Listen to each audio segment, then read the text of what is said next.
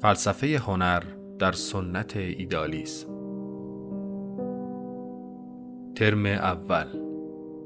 امانوئل کانت.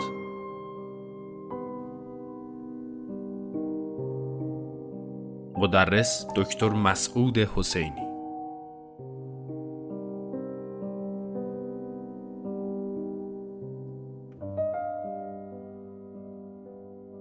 سنت ایدئالیسم آلمانی که چهره های اصلی آن عبارتند از کانت، فیشته، شلینگ و هگل در بحث فلسفه هنر یا زیبایی شناسی نظریات بدی و برجسته ای را در خود گنجانده است. هدف این درس گفتار بررسی روند تحول ایده های زیبایی شناسانه و نقش زیبایی شناسی در نظام فلسفی کانت می باشد. کانت در نقد قوه حکم شرحی نظاممند و در عین حال مناقشه برانگیز از احکام زیبایی شناسانه به دست داده که از سویی واکنشی بود به نظریات زیبایی شناسانه پیش از خود و از سوی دیگر عرصه شد برای جولان فکری دو فیلسوف ایدئالیست بعد از وی یعنی شلینگ و هگل. در این درس گفتار کوشش بر این است که نخست شرحی اجمالی از آراء پیشینیان کانت در بحث زیبایی شناسی ارائه و سپس دیباچه نقد سوم به عنوان دریچه ورود به آراء کانت در زیبایی شناسی مطرح شود. در گام بعدی تحلیل امر زیبا و تحلیل امر والا مورد بررسی قرار خواهد گرفت.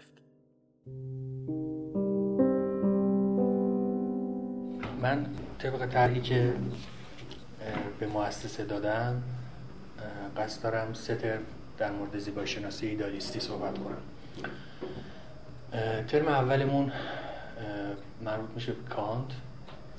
البته بحث کانت خب چون که مقدار دشوار هست نمیشه از پیش گفت که چند جلسه براش لازمه یا بعد از چند جلسه این بحث کامل میشه. ما فعلا 6 جلسه رو در نظر گرفتیم شروع می‌کنیم و اگه بتونیم تو همین 6 جلسه به پایان برسونیم که رسوندیم وگرنه ممکنه توی بعضی از بحث ها یه مقدار عمیق‌تر بشیم. ممکنه یه مقدار کلاس ها رو یا, یا یه ترم دیگه اضافه بکنیم یا اینکه چند به این 6 کلاس اضافه بکنیم. ترم دوم رو به شلینگ و فیشته اختصاص میدم. خب فیشته فلسفه زیبایی شناسی که خودش از کار در آورده باشه نداره. هیچ کتابی هم در این زمینه منتشر نکرده. اما تو بعضی از آثارش اشاره هایی هست و چند تا مقاله هم درباره زیبایی شناسیش نوشته شده. توی ترم دوم سعی می‌کنیم یه مقدار به فیشته بپردازیم. فکر می‌کنم مثلا یک جلسه بشه در موردش حرف زد و عمدهش رو اختصاص میدیم به شیرینگ. شلینگ توی دو تا کتابش بحث زیبایی شناسی رو به شکل کامل و مبسوط مطرح کرده. که یکی از اینها مربوط میشه به دوره اول تفکرش نظام ایدالیسم استعلایی و دومی مربوط میشه به سری درس گفتار که اینها در قالب کتاب منتشر شده فلسفه هنر شلینگ هست. خب اونجا بحث مبسوطه. ما باز نمی‌تونیم از پیش بگیم که توی چند جلسه می‌تونیم اون رو واردش بشیم و ازش خارج بشیم. ولی خب حالا تلاشمون رو می‌کنیم و بعد در ترم سوم هم هگل. همونطور که می‌دونید خب هگل درس گفتارهای فلسفه هنر رو داره یا زیبایی شناسی رو. علاوه بر اون در پیدار شناسی و منطق هم مباحثی رو در مورد زیبایی شناسی مطرح کرده و بسیار مباحثش مهمه. در طول این سه ترم خب سعی می‌کنیم یه دیدی نسبت به زیبایی شناسی در سنت ایدالیسم پیدا بکنیم. این کلیتی از این سه ترمیه که من طرحش رو ریختم. برای ترم جاری که در مورد کانت هست من لازم دیدم که جلسه اول رو با خود کانت شروع نکنیم و بریم سراغ یه سری مباحث پایه‌ای از افلاتون و ارسطو و یه مقدار هم به زیبایی شناسی مدرن پیش از کانت و اختصاصا از 1700 به بعد. یه اشاره هایی می‌کنیم. بیشتر در مورد افلاتون و ارسطو بحث می‌کنیم. البته قصد داشتم خب یه مباحثی هم در مورد زیبایی شناسی قبل از افلاطونی مطرح بکنم اما خب فکر کردم این ما رو این مقدار به جای دور دست می‌بره و ممکنه ما رو از کانت دور کنه. بنابراین این جلسه رو اختصاص میدیم به افلاطون و ارسطو و یه مقدارم اشاره می‌کنیم به پیشینیان بلافصل کانت. خب در علت این که ما از فلسفه یونان شروع می‌کنیم تقریبا واضحه. یعنی به این معنا واضحه که اگرچه رشته زیبایی شناسی یا استتیک به اصطلاح یک تعبیر یا اصطلاح مدرنه و به این معنا در قرون وسطا یا در دوران باستان مطرح نشده. اما مباحث زیبایی شناسی از همون ابتدای تفکر یونانی مطرح بوده و به ویژه در افلاتون عمده مباحث و شاخه های گوناگون زیبایی شناسی مطرح شده و موضع گیری شده و از این جهت به ویژه افلاتون مهمه که تاثیر خیلی زیادی بر زیبایی شناسی در یک بازه تقریبا 1500 ساله بعد از خودش می‌ذاره. و در ادامه ارسطو هست که یه موضعگیری می‌کنه در برابر افلاطون. به درجه زیادی. حالا ما اشاره خواهیم کرد که رگه های از تلقی افلاتونی از هنر در ارسطو هست اما ارسطو سعی می‌کنه اون وجهی رو که هنر نزد افلاتون از دست داده بود دوباره به هنر برگردونه و بعد ما یه اشاره خواهیم کرد به ولف در سنت آلمانی یعنی از قرون وسطا عبور می‌کنیم. به ولف اشاره می‌کنیم که تفکرش خیلی تعیین کننده بود از زیبایی شناسی آلمانی که خودش خوب متأثر از لایبنیتس بود. و و یه اشاره هم خواهیم کرد به خواهش به چند متفکر انگلیسی و فرانسوی. البته چون ما تمرکزمون روی زیبایی شناسی کانت هست باز نمی کنیم این مباحث رو. فقط از باب این که اشاره کرده باشیم که در سنت مدرن چه نظریات دیگه غیر از نظریات افلاطون و ارسطو مطرح شده به این اشاره کنیم یکیش آبدوبوس هست آبدوبوس فرانسوی که در ابتدای قرن 18 تقریبا 1709 یا جلوتر کتابای منتشر می‌کنه و در اون یک دیدگاه نمیشه گفت جدید ولی میشه به, به تعبیری گفتش که در ادامه اون سنت ارسطویی یک دیدگاهی در قبال هنر مطرح می‌کنه. بعد در انگلستان ما شافتسبری رو داریم که اون هم یک دیدگاه تقریبا میشه گفت افلاتونی داره نسبت به یا بهتر بگیم باز ارسطویی. هرچند آبدوبوس باید به اینم اشاره بکنیم که دیدگاهش نزد ارسطو به همین شکلی که دوبوس مطرح می‌کنه نیست و واقعا یک دیدگاه جدیده نسبت به هنر. و یه دیدگاه دیگه هم که مختص به کانته و این دیدگاه هیچ سابقه ای اصلا در گذشته نداشته. نه در گذشته نزدیک در گذشته دور یعنی در سنت قرون وسطا و سنت باستان این نظریه نیست. و اولین بار در آلمان شکل می‌گیره. ما اگه بتونیم جلسه بعد ابتدای جلسه رو یه مقدار اختصاص میدیم به مندلسون موزس مندلسون که هم عصر کانت بوده اما ایده هایی رو مطرح کرده که کانت اونها رو میپرورونه در نظریه خودش درباره هنر. بنابراین از افلاتون شروع می‌کنیم. مباحث رو در مورد زیبایی شناسی افلاتون میگیم بعد به ارسطو می‌پردازیم و بعد به اشاره هایی به نظریات جدید. خب افلاتون اولا چیزی به نام نظریه زیبایی شناسی یا استتیک هنوز مطرح نیست. اینو فراموش نکنیم که استتیک یک اصطلاح مدرنه که با بامگارتن در قرن 17 هم در واقع این اصطلاح به معنای مدرنش که امروز ما می‌شناسیم شکل می‌گیره. اما افلاطون مباحث عمده زیبایی شناسی رو اونطور که حتی در عصر مدرن مطرح شده مطرح کرده بود در زمان خودش. در رساله های جمهوری، مهمانی، فیلبوس، قوانین، ایون و هیپیاس بزرگ اگر بخوایم در پی نظریات افلاتون بگردین می‌تونین دیدگاهاش رو درباره زیبایی دنبال بکنید. اما برای ورود به بحث افلاتون درباره زیبایی باید اشاره بکنیم که افلاتون نکته مهم اینه که برای زیبایی شناسی هیچ شأن مستقلی قائل نیست. یعنی اون رو به مسابه یک علم یا به مسابه شاخی از فلسفه یا شاخه عمده ای از فعالیت بشری به رسمیت نمی‌شناسه. بنابراین زیبایی شناسی رو از منظر متافیزیک خودش یا از منظر اخلاق خودش نگاه می‌کنه. حتما با متافیزیک افلاتونی تا حدود زیادی آشنا هستید که مبتنی بر نظریه مسل و حتی اخلاق هم در او نزد او مبتنی بر همین نظریه است. از همین دریچه در واقع افلاتون نگاه خواهد کرد به هنر. یعنی هنر رو با معیار حقیقت و با معیار نیکی یا خوبی در اخلاق خواهد سنجید. نه با اون ادعای مستقلی که ممکنه خود هنر داشته باشه. در, در واقع رساله هیپیاس بزرگ که یکی از رساله هایی که گفته میشه در واقع منحول هست یا در واقع اثر خود افلاتون نیست ولی خب بعضی ها معتقدن که اتفاقا اثر خود افلاتونه اونجا پنج تعریف از زیبایی ارائه میشه. یکیش هست زیبایی بر حسب مناسب بودن یا سویتبلیتی یعنی ادعا میشه که اون چیزی زیباست که برای چیزی مناسب باشه. یعنی بشه از اون استفاده کرد برای چیزی.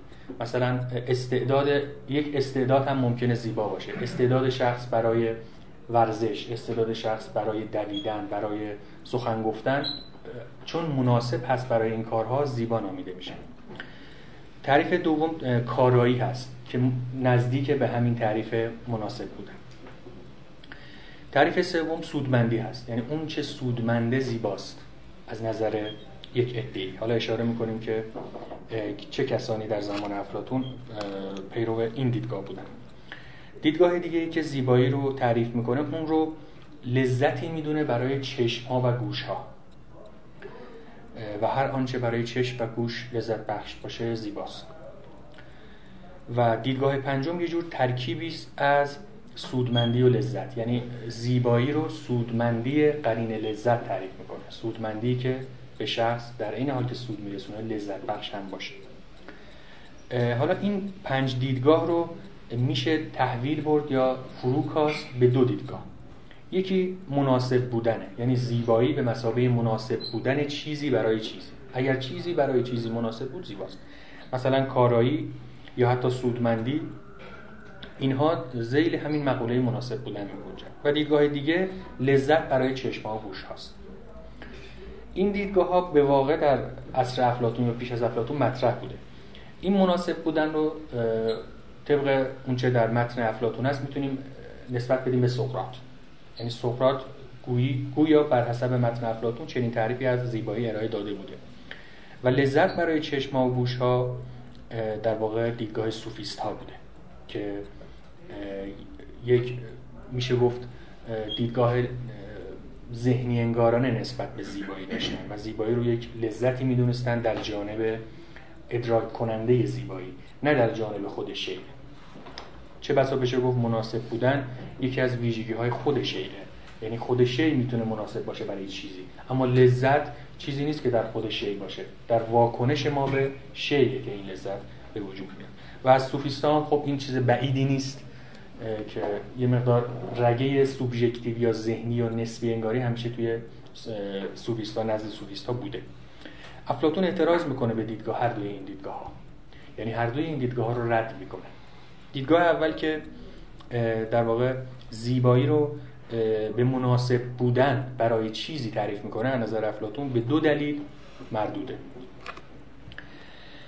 دلیل دو اول این هستش که بعضی چیزها وجود دارن که برای برخی از اهداف خوبن یا برای برخی از اهداف مناسب هستن. اما خودشون فی نفسه خوب نیستن. این خیلی مهمه. چون می‌دونیم که افلاطون در نظریه مسلش دنبال چیزهای خوب نیست. دنبال خود خوبه. نه حتی خوبی. خود خوب. یعنی خوب یک چیزه برای افلاتون و فی نفسه اون چیز خوبه. از نظر افلاتون ممکنه چیزهایی برای چیزهایی مناسب باشن یا برای چیزهایی خوب باشن ولی خودشون خوب نباشن. برای این تعریف از این جهت فعلا تضعیف میشه.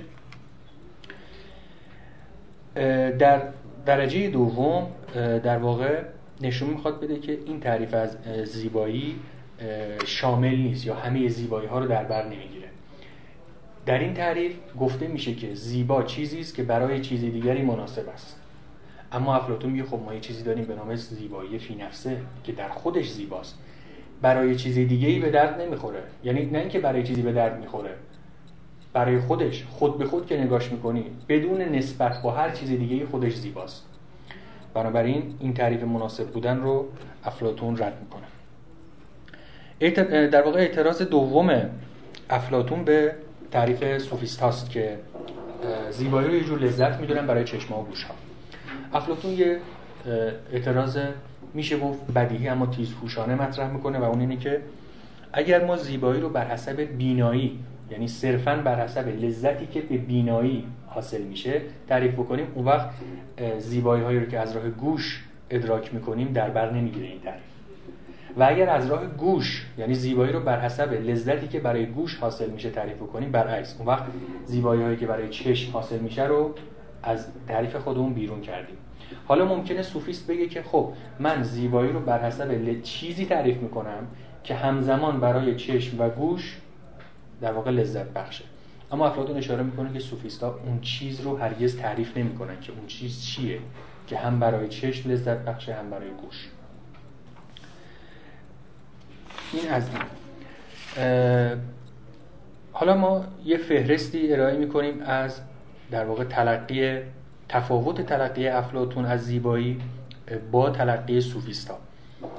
در واقع چهار تا تفاوت رو میشه لیست کرد یا فهرست کرد برای این موضوع.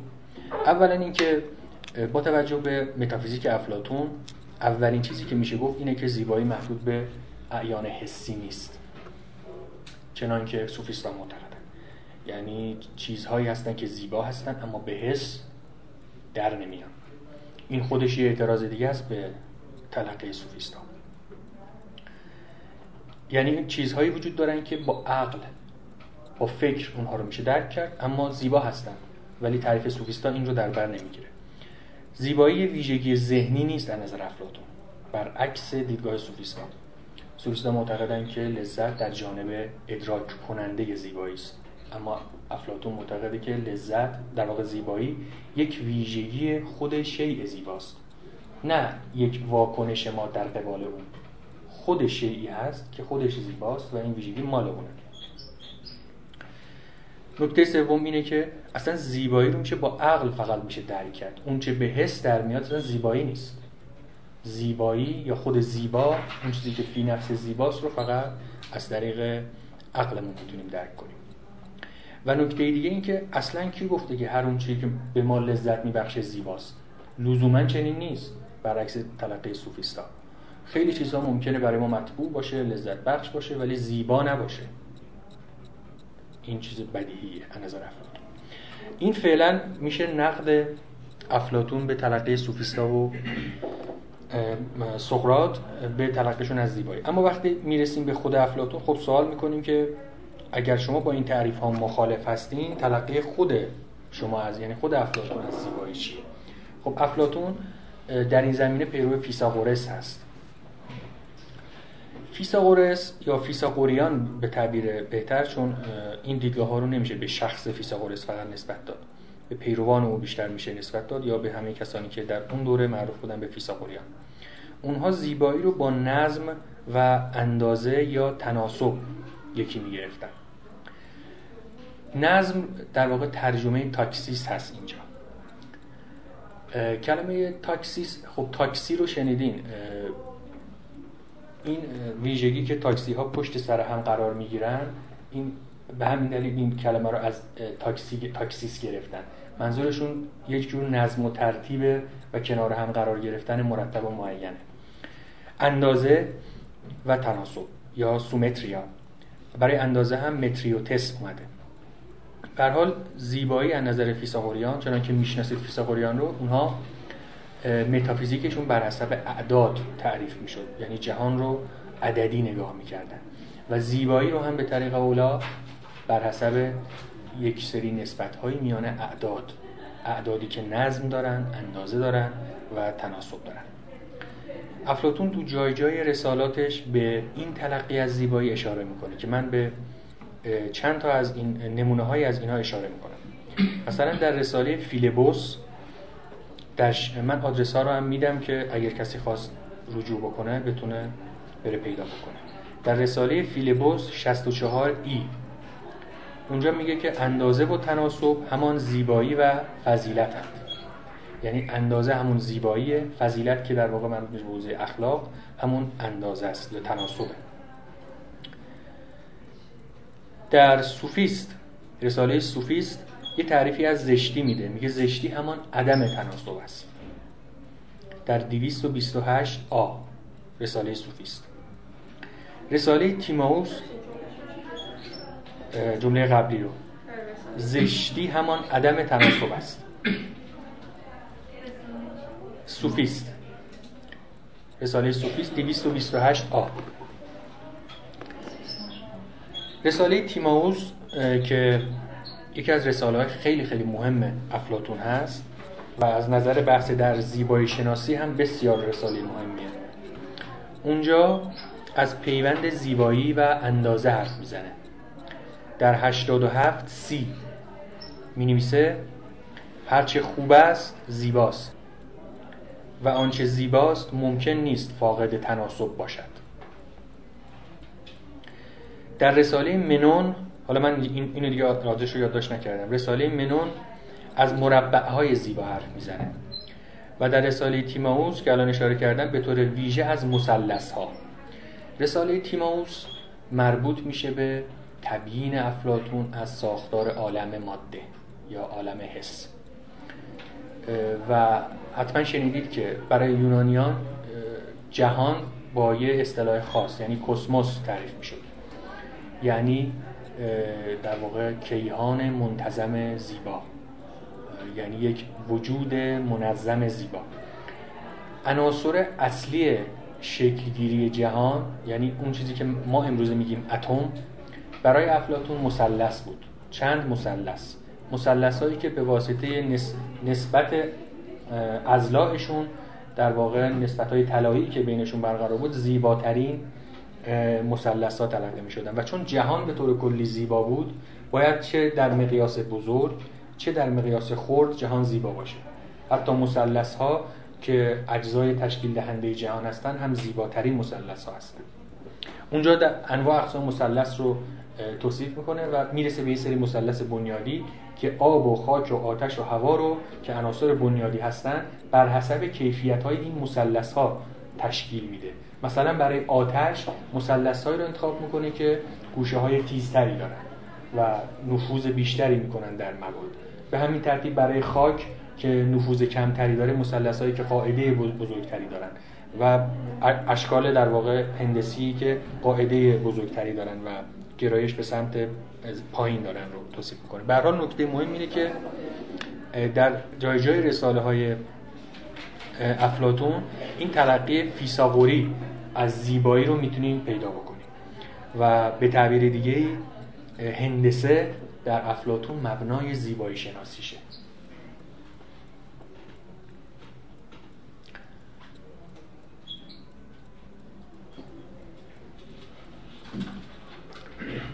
یکی از رساله های دیگه ای که در بحث زیبایی شناسی افلاتون بسیار مهمه رساله مهمانیه یا سمپوزیوم. که حتما باش آشنا هستید. من یه قسمت از اینجا رو این رساله رو می‌خونم. بعد یه توضیحاتی دربارش میدم.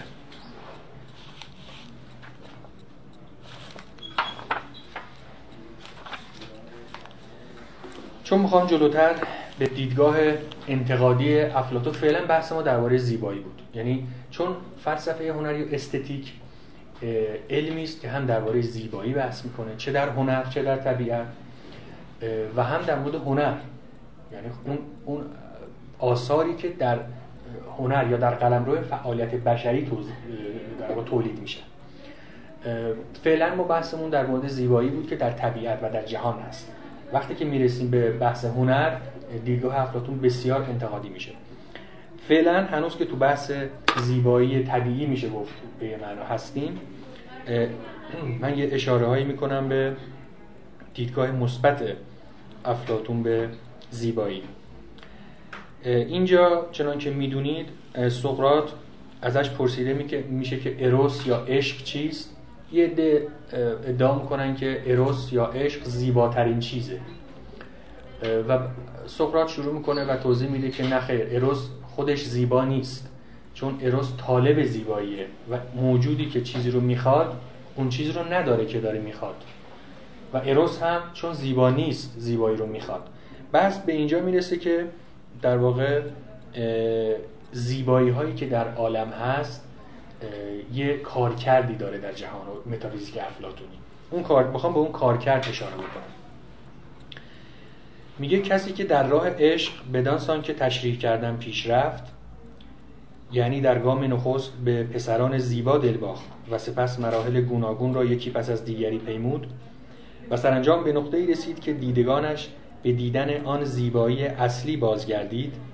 یعنی یه سری مراحل رو طی می‌کنیم اول به زیبایی های مادی در واقع توجه می‌کنیم بعد به زیبایی های قوانین. چون برای افلاتون زیبا فقط اشیاء نیست یا فقط چیزها نیستن. زیبایی درجه بالاتر از زیبایی اشیا زیبایی قوانین زیبایی اعمال بشری به ویژه اعمال اخلاقی هم زیبا توصیف میشن در افلاتون و زیبایی ساختار جامعه. و بعد از همه اینا زیبایی کل کیهان که کسموس هست. بعد از اینکه فرد از یک زیبایی جسمانی می‌رسه به خود زیبایی یا به خود زیبا تقریبا می‌توان گفت که به مقصد خیش نزدیک شده است. زیرا هر که بخواهد خود به تنهایی یا بیاری راهنمایی راه عشق را بپیماید چاره ای ندارد جز این که از زیبایی های زمینی آغاز کند و مرحله به مرحله پیش برود. بدین معنی که نخست باید به تنی زیبا دل ببندد و از یک تن به دو تن و سپس به همه تنهای زیبا بپردازد و از تنهای زیبا به کارهای زیبا یعنی کارهای اخلاقی زیبا و از کارهای زیبا به دانشهای زیبا روی بیاورد. تا در پایان راه به شناسایی خاص برسد به آن شناسایی خاص برسد که موضوعش خود زیبایی است. از اینجا ما چه نکته رو می‌تونیم برداشت بکنیم که کم کم می‌رسیم به در واقع یکی از دیدگاه ها در قبال هنر که در طول قرون وسطا هم باقی میمونه. و اون اینکه افلاتون زیبایی رو در خدمت شناخت می‌دونه یعنی از یک روی کرده کاگنیتیویستی به تعبیر انگلیسی به در واقع هنر یا حداقل به زیبایی به طور کلی نگاه می‌کنه. یعنی زیبایی خودش همونطور که گفتم ادعایی نداره یعنی نمی‌تونه یه علم مستقل باشه بلکه در خدمت دانشه و نهایتا ما رو قراره به دانشی برسونه. زیبایی هایی که در عالم می‌بینیم یه راهیه برای رسیدن به دانش. خب حالا می‌رسیم به بحث انتقادی افلاتون در خصوص زیبایی دیدیم که خب یه کارکرد مثبتی داره. اما وقتی می‌رسیم به هنر افلاتون هنر رو میمسیس می‌دونه. حتما شنیده. یعنی تقلید. از نظر افلاتون هنر هر قسمی از هنر تقلیده. تقلید از چیزهایی که وجود داره. و از نظر افلاتون باز هدف اصلی هنر تقلیدی اینه که از اون چیزهایی که وجود دارن مو به مو تقلید بکنه. چون میگیم گفتیم که در واقع دیدگاه شناختی داره نسبت به هنر. یعنی اگر یک هنری بتونه مو به مو چیزی رو تقلید بکنه به این معنیه که می‌تونه با اثر هنریش چیزی رو به ما بشناسونه. به واسطه این اثر هنری. یعنی ما رو به واسطه اثرش به چیزی برسونه. بنابراین اگر به هر چه بیشتر بتونه مو به مو نزدیک بشه به اون چیزی که داره ازش تقلید می‌کنه بهتره از نظر افلاطون اما توی جمهوری کم کم برسیم به نقد افلاتون در کتاب جمهوری نقدهای اصلی افلاتون به هنر مطرح شده. اول اصلا به شعر در واقع عمدتا هم به شعر انتقاد می‌کنه. و نکتش هم این هستش که شاعرا اون کسایی که درباره خدایان یونانی شعر میسراین و اونها رو در واقع جوری توصیف می‌کنن که گویی اونها دست به اعمال بد هم می‌زنن. اینها رو باید ممنوع کرد. همونطور که گفتم افلاتون از منظر متافیزیک خودش نگاه می‌کنه و از منظر اخلاق نگاه می‌کنه به هنر. چرا؟ از نظر افلاتون شعرهایی که خدایان رو در حالت بد و کارهای بد توصیف می‌کنه باید کنار گذاشته بشه. برای اینکه افلاتون از منظر متافیزیک نگاه می‌کنه از منظر اون پروژه‌ای که خودش داره دنبال می‌کنه داره به هنر نگاه می‌کنه. پروژه خودش چیه؟ در رساله جمهوری هدفش اینه که یک دولت یا به تعبیر درستتر یک جامعه خوب و زیبا و اخلاقی درست بکنه. خوب و زیبا و اخلاقی. یه جامعه درست این جامعه نیاز به یه سری پاسدار و نیاز به یه پادشاه داره پادشاهی که فیلسوف باشه. افلاتون هدفش در این رساله اینه که بگه خب ما چطور می‌تونیم این پادشاه رو این پاسداران رو که از بینشون یک پادشاه انتخاب میشه تربیت بکنیم؟ یعنی هدفش تربیتیه. تربیت افرادی که کارهای خوب بکنن و در اداره کشور تزلزلی به خودشون راه ندن. حالا میگه اگر ما بیایم برای این افراد این پاسداران شعرهایی بگیم که در اونها گفته میشه خدایان دست به اعمال بدی می‌زنن. خب این چه تأثیری می‌ذاره روی این پاسداران ما؟ به همین دلیل این این قسم اشعار رو به خصوص اشعار هومر رو باید در واقع اون دست اون قسمت هایی رو که خدایان رو جور توصیف می‌کنه که اونها دست به کارهای خلاف حق می‌زنن باید اونها رو ممنوع کرد. من حالا ارجاع میدم به خود جمهوری. ببینیم اونجا چی میگه.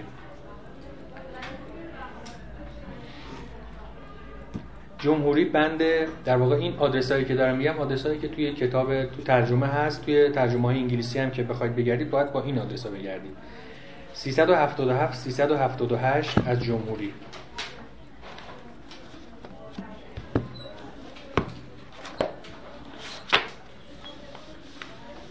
خب. ببینید اینجا چی میگه.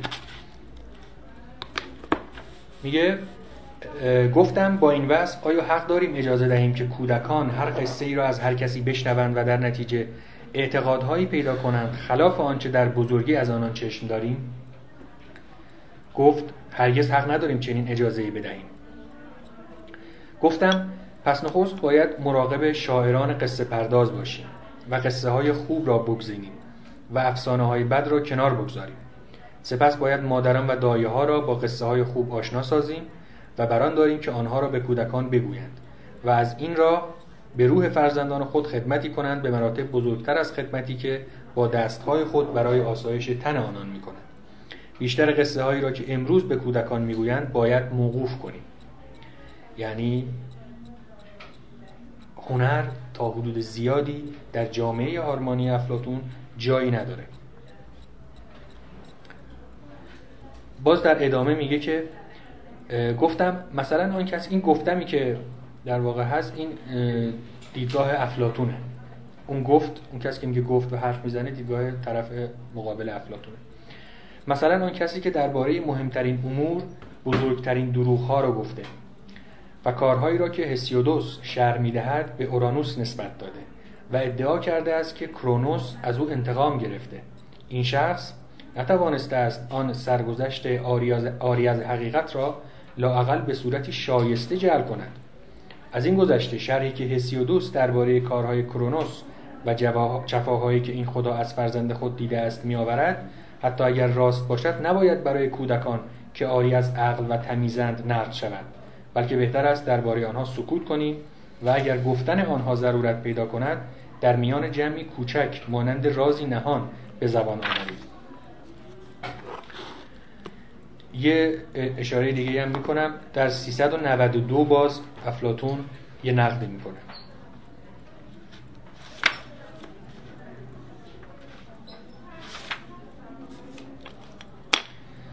خب. میگه گفتم برای اینکه اگر برای اینکه اگر تحقیق را دنبال کنیم خواهیم دید که سخنان شاعران و داستان سرایان درباره آدمیان نیز خلاف حقیقت است. ببینید شاعرها رو کسانی معرفی می‌کنه که باید نه این شاعرها کسانی نیستن که باید چیز جدیدی خلق بکنن. یه موضوع جدیدی در برابر ما بذارن. اونها فقط باید تقلید بکنن. از اون چه حقیقی است؟ دیدگاه کاگنیتیویستی که میگیم همینه. اونا فقط وظیفهشون اینه که از اون چیزی که حقیقت داره تقلید بکنن. حالا در جایی که نتونن این تقلید رو به انجام بدن باید موقوفشون کنیم باید متوقف کنیم. زیرا گفته های آنان حاکی از این است که بسیاری از ستمکاران عمری در نیکبختی به سر می‌برند در حالی که مردمان عادل همواره تیر روزند. و با این سخنان به ما القا می‌کنند که ستمکاری و بیدادگری اگر از دیده مردم پنهان ماند برای خود ظالم سودمند است در حالی که فایده عدالت همیشه به دیگران می‌رسد و برای خود عادل جز زیان حاصلی ندارد. بنابراین ناچار خواهیم شد آنان را یعنی شاعران را از گفتن این گونه سخنان باز داریم و از آنان بخواهیم در گفته ها و داستانهای خود خلاف این مزامین را بیاورند یا تو در این باره عقیده دیگری داری که میگه نه من هم همین عقیده رو دارم.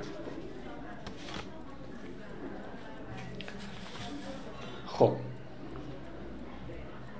حالا بعد از این نقد کلی به کل شعر و اصلا کل پروژه تقلید یا هر گونه تقلیدی که خلاف حقیقت باشه باید موقوف بشه. حالا اشاره می‌کنه به این که چرا؟ حالا تراژدی به ویژه. به ویژه تراژدی چرا نباید اجرا بشه؟ یعنی خواندن شعر و اجرای تراژدی چرا نباید در جامعه آرمانی صورت بگیره؟ دو تا دلیل میاره. ببینید توی این رساله تو قسمت های اولیه رساله در مورد عدالت حرف می‌زنه. عدالت یکی از موضوعات اساسی این رساله است. یه جا ادعا می‌کنه که عدالت در واقع این هستش که هر کس سر جای خودش باشه. بعد وقتی داره در مورد مشاغل حرف می‌زنه میگه خب شهروندان جامعه آرمانی ما باید چجوری مشاغل مشاغل خودشون انتخاب کنن؟ آیا می‌تونن یه شغل داشته باشن یا دو تا شغل یا سه تا شغل؟ میگه که نه. هر کس فقط یه کار رو می‌تونه خوب انجام بده. اگه بره توی دو کار یا بیشتر هیچ کدوم رو نمی‌تونه به اون خوبی انجام بده که وقتی فقط یه کار داره. به همین دلیل میگه که اگر این پاسدارانی که قرار از مملکت ما دفاع بکنن در واقع مجذوب تراژدی بشن این به یه معنای حواس پرتشون می‌کنه یعنی نسبت به اون وظیفه اصلی که دارن و پاسداری اینها رو دور می‌کنه به همین دلیل توی قسمت 394 ای افلاتون اینجوری می نویسه اینا همه فعلا جمهوری بعد. خب میگه گفتم آد ایمانتوس سوالی که در اینجا پیش میآید این است. آیا پاسداران شهر ما باید در فن تقلید مهارت داشته باشند یا نه؟ خب تراژدی هم یکی از هنرهاست و از قاعده تقلید خارج نیست. گمان می‌کنم برای یافتن پاسخ این پرسش باید اصلی رو که پیشتر بیان کرده این به یاد آوریم. آن اصل این بود که هر کس تنها در یک پیشه یا کار می‌تواند استاد شود. و اگر به چند پیشه بپردازد در هیچ یک از آنها به جایی نخواهد رسید. اما دلیل دوم که یه مقدار مهمتره. به این دلیل که بعدها در دوره جدید یعنی پیش از کان یک نظریه مطرح میشه دقیقا خلاف این حرفی که الان افلاتون اینجا می‌زنه. افلاتون میگه که در واقع حرفش اینه. میگه تقلید از کارهای خوب انسان رو به سمت کارهای خوب سوق میده و تقلید از کارهای بد به سمت کارهای بد. یعنی اصلا نباید تصور کرد که تقلید یه کار عادیه که شخص می‌تونه بره انجام بده مثلا در صحنه تئاتر کار انجام بده ولی بیاد بره زندگی معمولی خودش رو ادامه بده. نه. به نظر افلاطون تقلید تاثیر می‌ذاره روی شخصیت فرد و پاسداران اگر خودشون اجرای تراژدی انجام بدن فاسد خواهند شد. به ویژه اگر کار اون بد کارهای بد رو تقلید بکنن.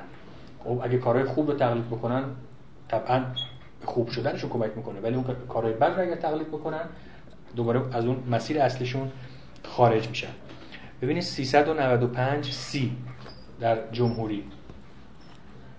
میگه که پس اگر بخواهیم به این از وفادار ببانیم که پاسداران جامعه ما باید از هر پیشه دیگری فارغ باشند و یگان تکلیفشان حفظ استقلال جامعه باشد و هیچ و به هیچ اندیشه دیگری جز آنچه لازمه این شغل است نپردازند نباید به آنان اجازه دهیم کاری دیگر در پیش گیرند یا از چیزی تقلید کنند. اگر هم بخواهند تقلید کنند سرمشقشان باید صفات و ملکاتی باشد که برای انجام وظیفه آنان ضروری است. یعنی باید از کودکی به تقلید مردان شجاع و خیشتندار و خداترس و آزاد خوی گیرند. و از شاپلوسی و فرومایگی نه تنها باید دور بمانند بلکه حتی باید از تقلید آنها ناتوان, ناتوان باشند. یعنی به تراژدی یا به هر گونه هنری که از فرومایگی و چاپلوسی تقلید می‌کنه در واقع اینها باید بی‌اعتنا باشن و از اونها فاصله بگیرن. زیرا تقلید منجر به عادت می‌شود. این نکته مهمه مگر ندیده ای که آنچه کسی از کودکی تقلید کند خواه تقلید از رفتار و حرکات باشد خواه از آهنگ صدا و خواه از شیوه فکر رفته رفته طبیعت ثانوی او می شود این تبدیل به یه عادت میشه و شخصیتش این حک میشه. حالا باز اکتفا نمی‌کنه افلاتون به این. بفهم من مثالی می‌زنه در مورد تراژدی که ما منظورش رو از رفتار خوب و متوجه بشیم. اینجا مثال خیلی چیزی حالا در مورد شعر به طور کلی مثال زد. الان برای تو خوندم. ولی فکر نکنم اینجا تا جایی که یادمه مثال خاصی نمی‌زنه همینو میگه. میگه هر گونه تراژدی که مثلا در اون شخصی از خلق و خوی بد خلق و خوی چاپلوسانه تقلید بکنه. ولی مثال خاصی نمی‌زنه در 395 ای تا 396 آ که در همین ادامه همین جاست ببین چی میگه؟ میگه از مردمان ترسو و فرومایه نیز نباید تقلید کنند. زیرا آنان دارای صفاتی هستند برخلاف صفاتی که برای پاسداران لازم شمردیم. آنها با هم نظام می‌کنند و در حال مستی یا هوشیاری یکدیگر را به باد استهزا می‌گیرند و به یکدیگر دشنام می‌دهند. همچنین از تقلید گفتار و کردار دیوانگان نیز باید بپرهیزند و غیره و غیره. وقتی در تراژدی ما اعمال افراد رو در واقع تقلید می‌کنیم. چه افراد بزرگ چه افرادی که در واقع فرومایه هستن عواطف و احساساتی شبیه به اون افراد در ما شکل می‌گیره. یعنی حس یه فرد چاپلوس در ما شکل می‌گیره حس یه فرد شجاع هم در ما شکل می‌گیره. این عواطف از نظر افلاتون در واقع مخربن و نباید برانگیخته بشن. به ویژه برای پاسداران. در قرن در واقع 17 هم آبدوبوس دقیقا خلاف این رو من اشاره کردم به این شخصیت فرانسوی خلاف این رو مطرح می‌کنه یعنی ادعا می‌خواد ادعا بکنه که این عواطفی که برانگیخته میشه لزوما چیز بدی نیست و اون می‌خواد دفاع بکنه. و اصلا در واقع زیبایی رو یا اون ماهیت زیبایی رو اون چیزی می‌دونه که در ما واکنش های عاطفی برمیانگیزه و عمیقترین واکنش های عاطفی رو. و ادعاش هم این هستش که این این عواطفی که دارن برانگیخته میشن به خودی خود بد نیستن برخلاف نظر افلاطون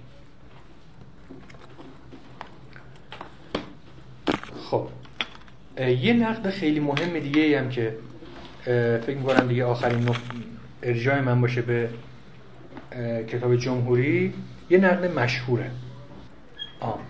اینو می‌گفتم اینو من اشاره کردم که افلاتون از دیدگاه کاگنیتیویستی یا شناختی نگاه می‌کنه به هنر. و میگه از این منظر هنر چی داره برای ما؟ همونطور که می‌دونید اون چه حقیقی هست یا در واقع حقیقت اعلا داره برای افلاتون مثال های آن جهانی هستن طبق تفسیر متعارفی که از افلاتون هست. ببینید از افلاتون تفسیرهای دیگه هم هست. تفسیرهایی که در واقع این تقابل جهان حس و جهان عقلی رو کمتر می‌کنن و حتی نابودش می‌کنن. ولی یه تفسیر معیاری از افلاتون هست و اون طبق اون یه ما یه جهان حس داریم و یه جهان معقول. جهان حس اون چیزی که به حواس در میاد و جهان معقول جهان اشیایی که فقط به فکر اونها رو میشه در فکر میشه اونها رو شهود کرد و دید. اونها واقعیت اصلی اصلی هستن.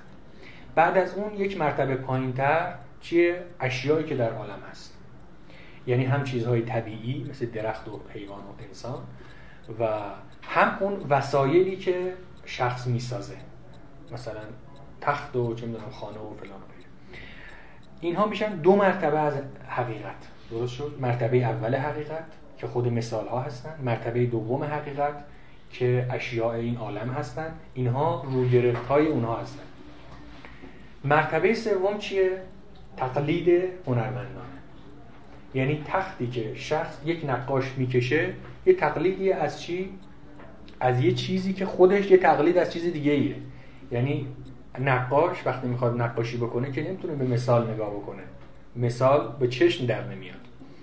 و اون فهمی که ما از طریق اندیشه نسبت به ایده ها پیدا می‌کنیم تصویری نیست.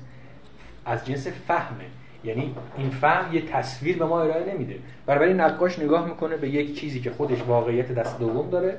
بنابراین حاصل کار هنرمند سه مرتبه از حقیقت دوره. یعنی مرتبه خودش مرتبه سومه. اگر ببینید افلاتون ایده رو یا مثال رو اینجوری تعریف می‌کنه. میگه ایده اون چیزی که از تمام وجوهش حقیقیه. یعنی چیزی نیست که فقط از یک وجه بشه دیدتش. ببینید فکر این توانایی رو داره که بر موضوع خودش از نظر افلاتون احاطه پیدا بکنه. یعنی وقتی فکر مثلا ایده زیبایی رو می‌شناسه برخلاف چشم که وقتی نگاه می‌کنه همیشه از یک وجه نگاه می‌کنه به چیزها. درسته؟ وجه دیگهش براش پنهانه. مثلا من که الان شما رو دارم می‌بینم پشت سرتون دیگه نمی‌بینم. اما فکر یا عقل این ویژگی رو داره که وقتی موضوع خودش رو کامل شناخت کامل اونو می‌شناسه. دیگه اون موضوع پشتش براش پنهان نمیمونه. همه وجوه. اصلا ایده یعنی اون چیزی که در واقع دید به دید میاد. یعنی یه استعاره که از دیدن گرفته شده و رفته به عالم عقل. منتها عقل این ویژگی داره که می‌تونه از همه جهات به اون موضوع خودش احاطه پیدا کنه چشم این ویژگی رو نداره. اما چشم حداقل این ویژگی رو داریم ما که می‌تونیم قدم بزنیم بریم پشت و اون پشت اون چیز رو ببینیم. الان می‌تونیم این قسمتش رو ببینیم بعد می‌تونیم دور بزنیم اون قسمتش رو ببینیم. ولی هنر حتی این امکانم از ما, از ما می‌گیره. به ویژه هنرهای تصویری. مثلا مثل نقاشی. به ویژه نقاشی این ویژگی رو داره. که مثلا اگه بخواد یه خونه رو نقاشی بکنه فقط یه بعدش رو نقاشی می‌کنه. خب از نظر کسی که فکر می‌کنه هنر باید به ما شناخت بده این چیز ناقصیه. خیلی ناقصه. چون فقط یه وجه یه نما از اون چیزی که در واقعیت هست به ما نشون میده. خب در همین کتاب جمهوری 598 دی تا 599 آ ببین افلاتون چی میگه. من یه مقدار این نقل قولم طولانی میشه. حالا سعی می‌کنم یه جایش رو کاپیتول بگیرم ولی بخونم. ببین میگه سه نوع تخت هست. همین تخت خواب مثلا. یکی تخت اصلی مثالی. یعنی افلاتون معتقده برای تخت هم یه ایده هست. در عالم عقل. که آن را لاقل به عقیده من خدا ساخته است. دوم تختی است که درودگر یا همون نجار می‌سازه تخت سوم را نقاش می‌سازد. اینجا در انتقادش دیگه به طور خاص مثال نقاشی رو در نظر می‌گیره. بنابراین خدا و درودگر و نقاش سه سازنده اند که سه نوع تخت ساختند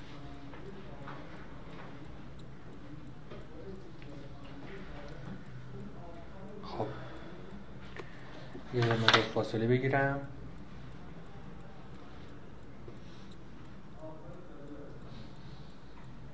خب میگه درباره نقاش چه می‌گویی؟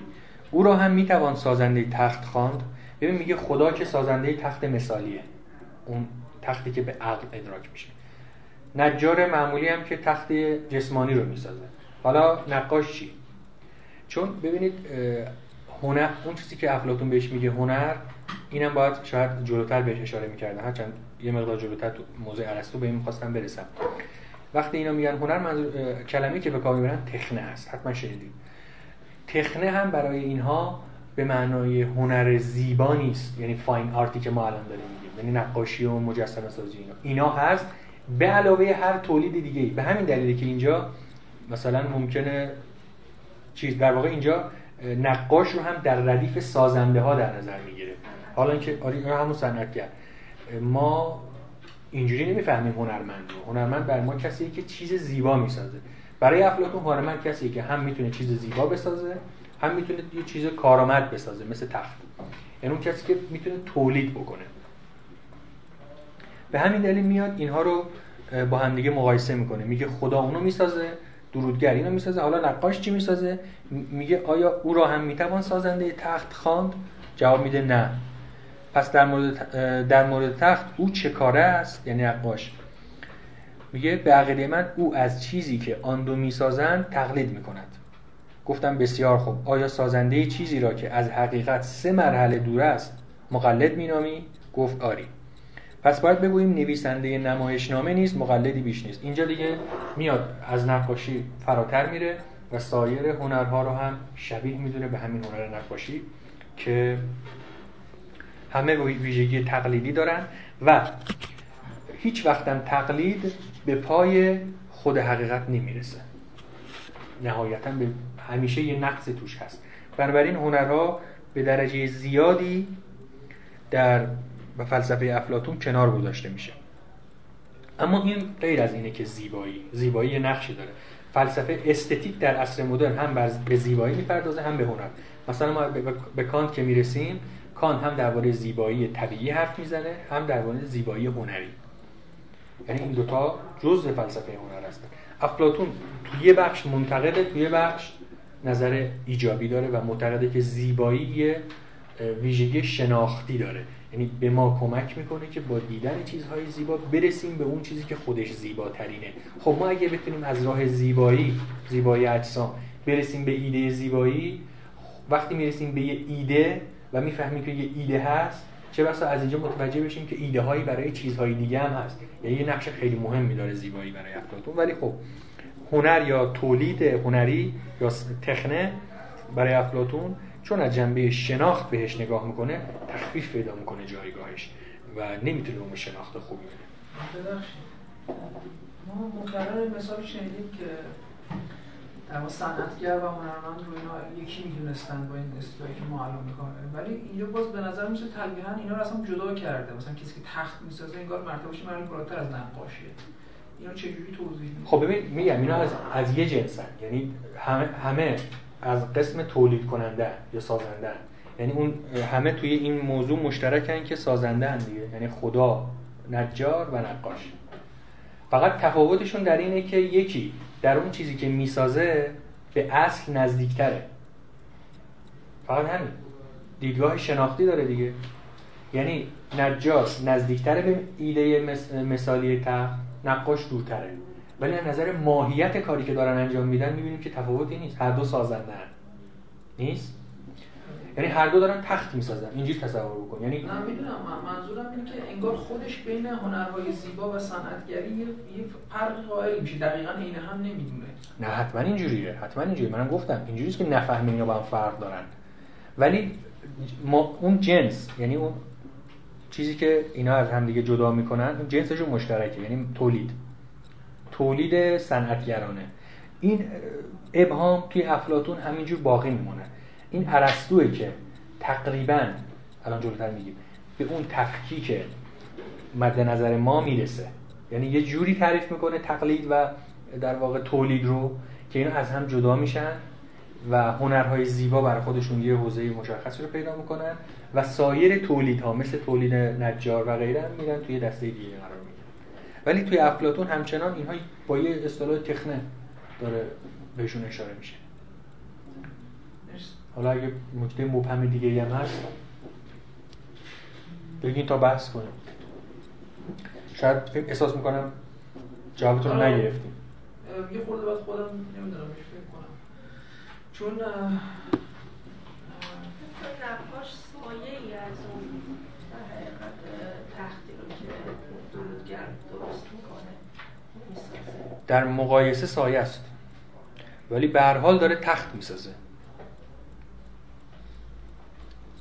یعنی این تخته اینم تخته. هرچند نه کارایی اون تخت رو داره نه به لحاظ جسمانی اون حس اون تخت رو میده. فقط یه تصویر به ما میده. حالا بیشتر بحث می‌کنیم اگر فرصت شد. الان توجه به قبل از مدرن هنرمند به اون خود مختاری نرسیده بوده. حالا کلی شما اثر هنری به به تقلید حالا فروکاسته می‌شده دیگه. این چجوری یک از آرمان شهرش می‌خواد هنرمندا رو کلا بیرون بکنه. بعد چون هنرمند از خود مختاری خیلی برخوردار نیستش هنوز.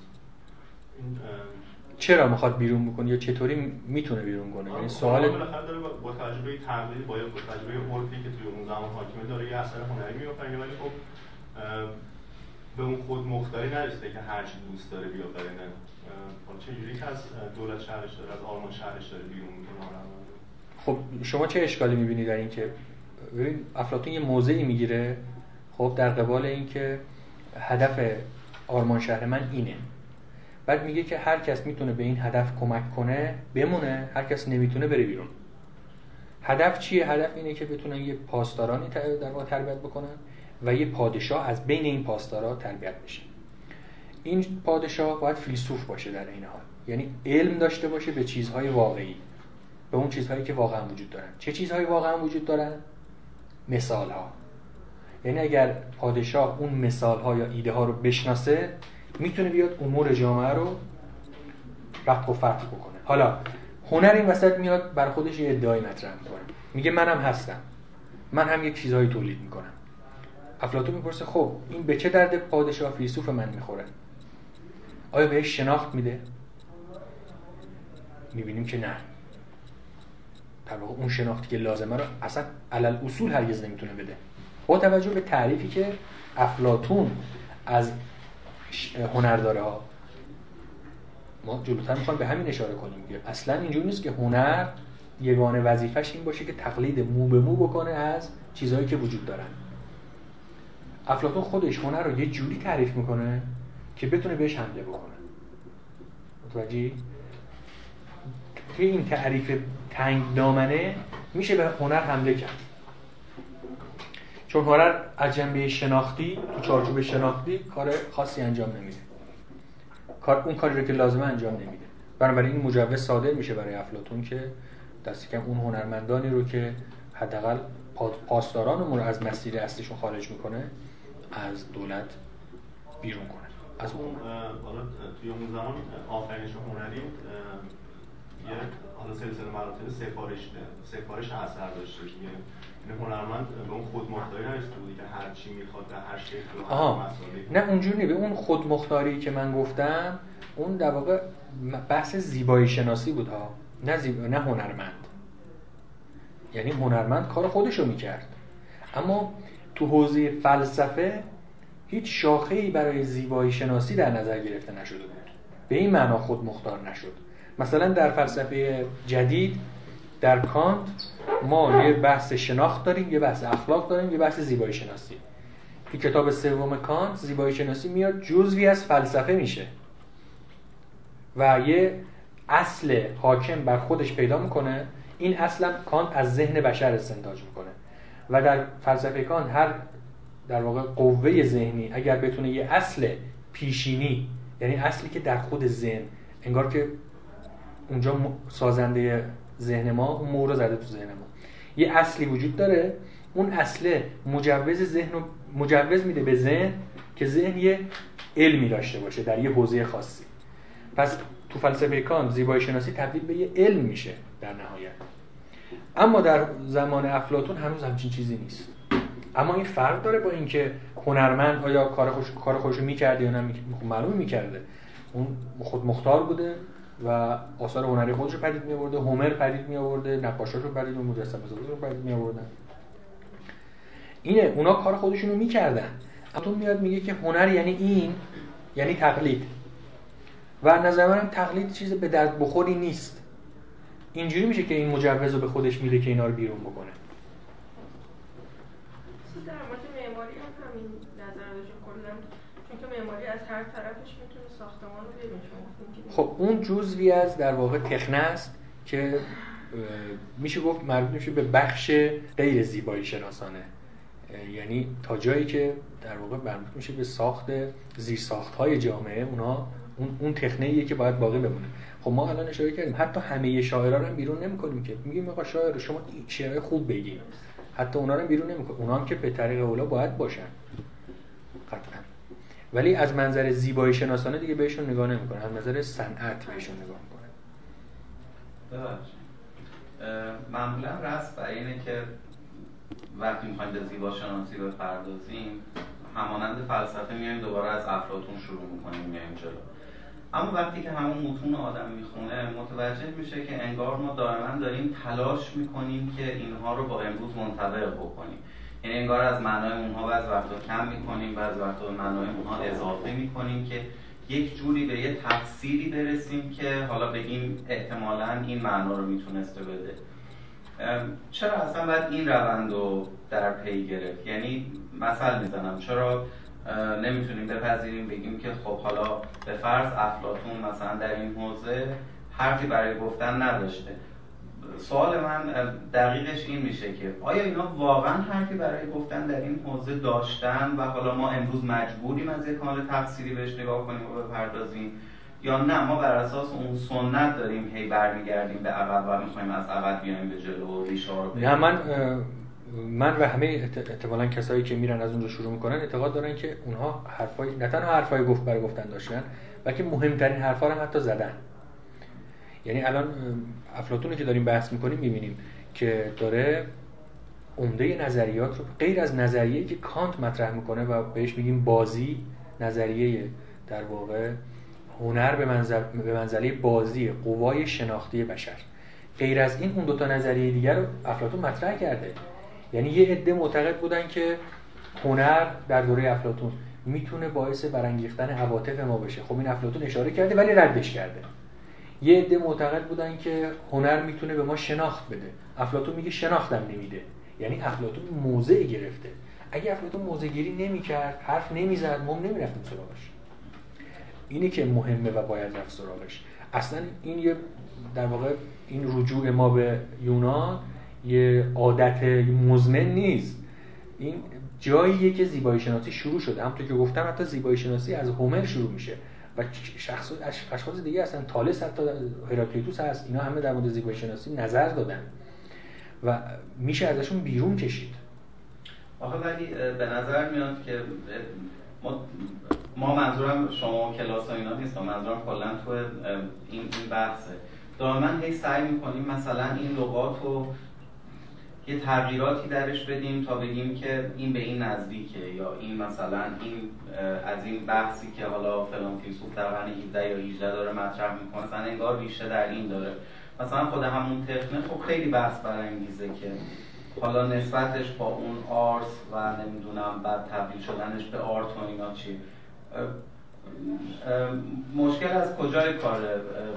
صرفا افق معنایی متفاوتیه که مثلا افلاطون حالا با قرن 17 و 18 یا حالا امروز ما داره؟ یا نه ما مجبوریم این تبدیل رو انجام بدیم. ببین ما من فکر می‌کنم اینجوری باید نگاه کرد که مفاهیم تو فلسفه و مباحث همه تاریخ دارن و ما بدون اون تاریخ نمی‌تونیم بررسی بکنیم. اینه. اینه که ما رجوع می‌کنیم. یعنی الان پس اینا قابل تطابقه از نظر شما شخصا اینا قابل تطابقه آره. و و اینجوری هم نگاه کنیم اصولا به متن فلسفی باید اینجوری نگاه کرد. متن فلسفی یه متن نیست که یک بار برای همیشه تکلیفش روشن بشه و همه امکانات خودش رو در اختیار بذاره و مربوط بشه به چیزی متعلق به گذشته. آره. ما هر ما حتی از منظر موضع, موضع های جدید هم می‌تونیم نگاه کنیم به اونها ببینیم که اونها آیا چیزی ممکنه گفته باشن. و تجربه دو هزار سال مطالعه افلاتون اینو نشون داده که افلاتون در مورد خیلی چیزها حرف زده و میشه ازش کمک گرفت. و چون نکته مهم هم اینه که تاریخ دارن این اصطلاحات. بدون توجه به تاریخشون ما معناشون رو به درستی درک نمی کنیم اینه که ببین من می‌تونستم بیام اول همینجور یهو از کانت شروع بکنم. اما الان کم کم یه مقدار داره براتون روشن میشه که اصلا کانت که می‌خواد نظریش رو مطرح بکنه چه نظریاتی رو نادیده گرفته؟ چه نظریاتی رو رد کرده؟ این حداقل این سود رو داره که ما بتونیم توی بستر بحث قرار بگیریم. اینه که این رجوع تاریخی همیشه ضروریه. خواهی خب، اجازه بدیم این مقدار بریم جلوتر. ما بپردازیم ارسطو اگه ارسطو هم بتونیم بگیم یه چیز خاصی نمیمونه. خب در مورد ارسطو هم یه اشاره بکنم که خب اثر اصلی که در مورد زیبایی شناسی داره ارسطو این کتاب فن شعر یا هنر شعر به ترجمه آقای افنان. که این طبق اون چیزی که توی منابع باستانی اومده در واقع دو کتاب بوده. یعنی دو قسمت بوده دو دفتر بوده که فقط گویا یه دفترش به ما رسیده. که عبارت از یه مقدمه و یه بخش در مورد تراژدی. بیشتر در مورد تراژدی بحث می‌کنه. اما میشه ازش نتایجی گرفت در مورد سایر هنرها. اما تو آثار دیگرش هم افلات ارسطو درباره زیبایی و مباحث مربوط به زیبایی شناسی حرفایی زده. مثلا توی کتاب سوم خطابه. من اینجا آوردم و ازش یه نقل قولی خواهم کرد. اونجا در مورد مسئله سبک حرف می‌زنه یا مثلا توی کتاب سیاست فصل های سه تا هفت درباره موسیقی حرف می‌زنه. و در کتاب های یک و سهش هم یه مباحثی در مورد یک تا دو هم فکر می‌کنم مباحثی در مورد زیبایی شناسی داره. در کتاب فیزیک و متافیزیکش. اینا همه خوشبختانه ترجمه شده و می‌تونیم بهشون فارسی بهشون رجوع کنیم. درباره زیبایی هنر بحث داره. توی دو تا کتاب اخلاق نیکوماخوسی و اخلاق اودومیسی هم اودموسی هم تجربه در مورد تجربه زیبایی شناسانه یه مباحثی رو مطرح کرده. از نظر تاریخی خود ارسطو تو بحث زیبایی شناسی متأثر از گورگیاس که توی رساله های افلاتون بهش اشاره میشه یه رساله هم از افلاتون به همین نام متأثر از گورگیاس و دموکریتوس و افلاتونه و البته هنرمندان زمانه خودش. و یه دستبندی های دقیق هم ارائه میده ارسطو از هنرمندان مجسمه سازان نقاشان. کاری که افلاتون خیلی بهشون نپرداخته بود. افلاتون خیلی بیشتر همونطور که دیدیم به شاعران توجه داشت. و اون اثر مخربی که ممکنه شعر داشته باشه. و واقعیت اینه که شعر به واسطه ویژگی جذابی که داره خب به راحتی در اذهان عموم مردم ممکنه بشینه و اگر اثر مخرب داشته باشه بیشتر می‌تونه تاثیر بذاره. به همین دلیلی که افلاطون عمده نقداشو به شعر معطوف کرده بود. خب. نکته اصلی که می‌خوایم بهش اشاره بکنیم اینه که حالا ما نظریه ارسطو رو تا حدودی شرح میدیم. ولی می‌خوایم به این اشاره بکنیم که ارسطو در برابر افلاتون اعاده حیثیت می‌کنه از هنر به ویژه از هنرهای تقلیدی. و در این اعاده حیثیتش دامنه تعریف تقلید رو فراتر می‌بره. همونطور که گفتیم متأثر از دموکریتوس هم هست. ما حالا فلسفه دموکریتوس رو بحث نمی کنیم ولی یه اشاره هایی می‌کنیم به اینکه در تعریفی که ارسطو از تقلید ارائه میده یه ذره دامنش وسیعتر میشه. متأثر از مثلا هراکلیتوسه متأثر از فیساغوریانه و همین باز کردن دامنه تقلید این مجال رو میده به ارسطو که از هنر دفاع بکنه. ارسطو یه جایی میگه که به این ترتیب ما اگر بتونیم در واقع نشون بدیم که هنر برای خودش یه خودمختاری داره اون وقت حتی می‌تونیم یه علم داشته باشیم دربارش به نام poetics همین کتاب اسمش پویتیکسه یعنی تبدیل میشه به علم. یه چیزی میشه که دربارش میشه حرف کلی زد. قواعد ارائه داد براش. همونطور که افلاط ارسطو در اینجا قواعد تراژدی رو بیان می‌کنه. هر چیزی که بشه دربارش قواعد گفت یعنی اصول کلی گفت می‌تونه تبدیل به علم هم بشه. ولی هر چیزی که در حوزه جزئیات باقی بمونه و به کلیت در نیاد طبعا علم هم نمیشه. بنابراین ارسطو سعی می‌کنه دفاع بکنه. خب ما یه مباحث در مورد خود مفهوم هنر مطرح ببین ارس افلاطون همونطور که دیدیم بیشتر درباره زیبایی حرف زد و نقش مثبت زیبایی در شناخت. هنر رو نقد کرد. حالا ارسطو عمده مباحثش درباره هنره یعنی هنرهای تقلیدی و کمتر درباره زیبایی حرف می‌زنه. هرچند در مورد زیبایی هم حرف می‌زنه.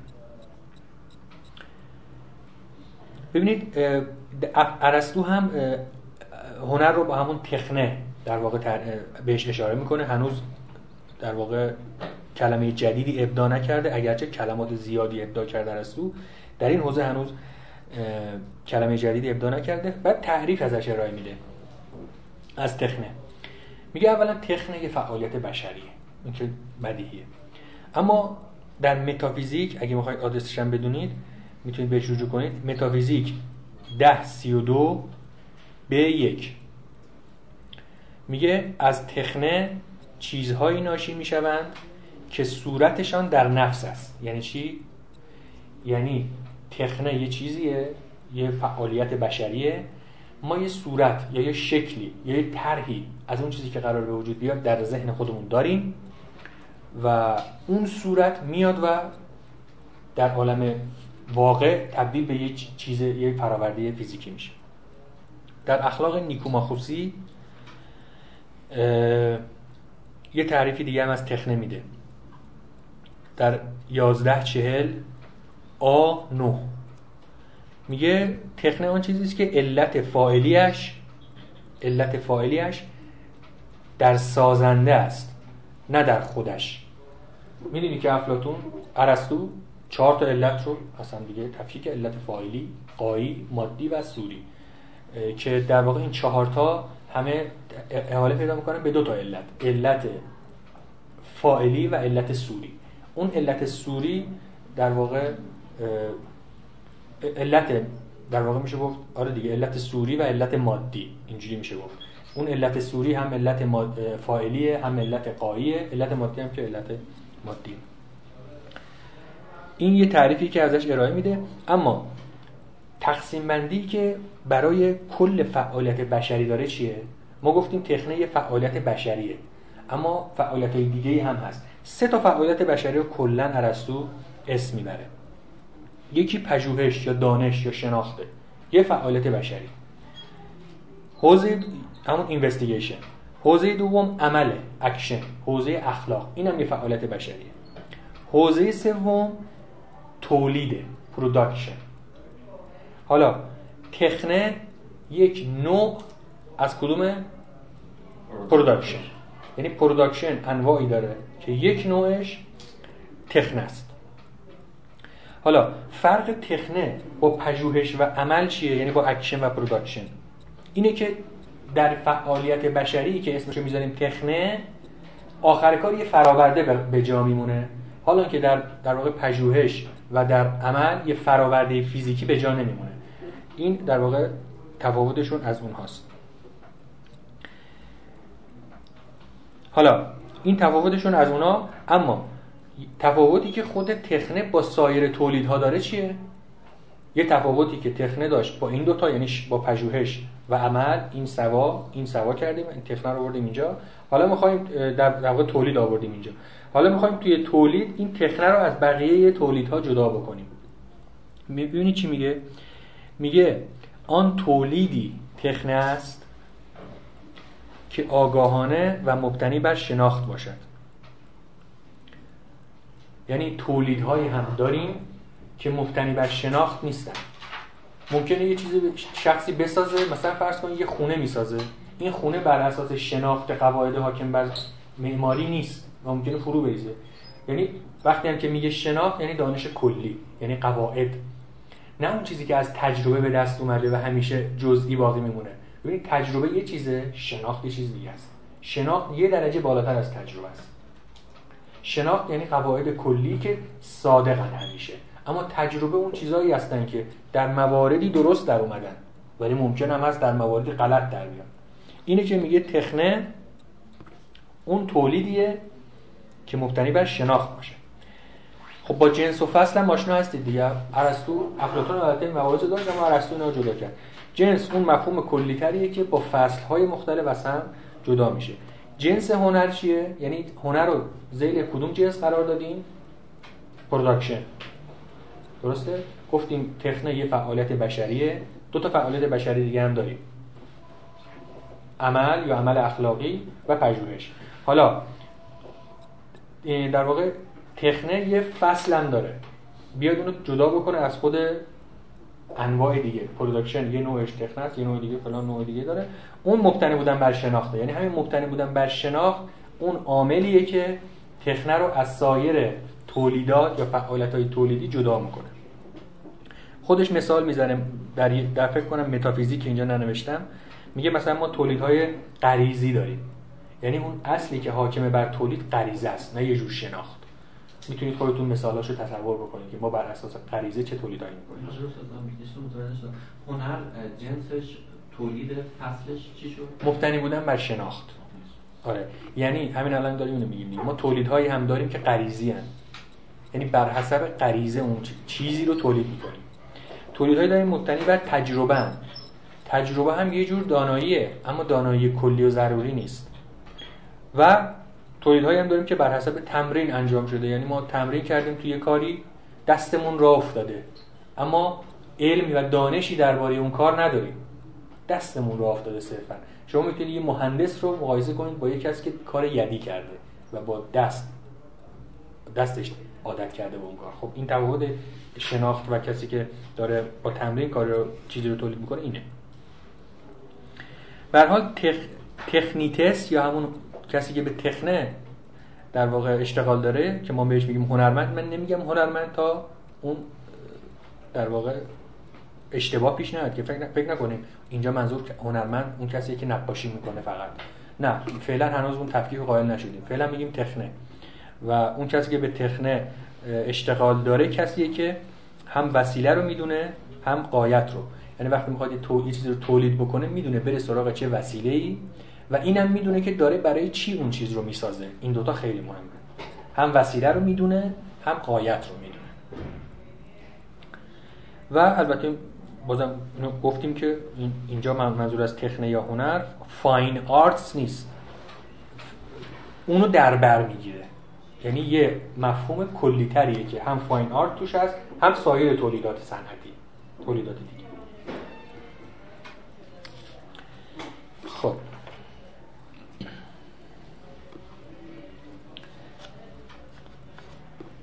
ببینید ارسطو وقتی میگه تخنه چهار چیزو داره با هم دیگه میگه.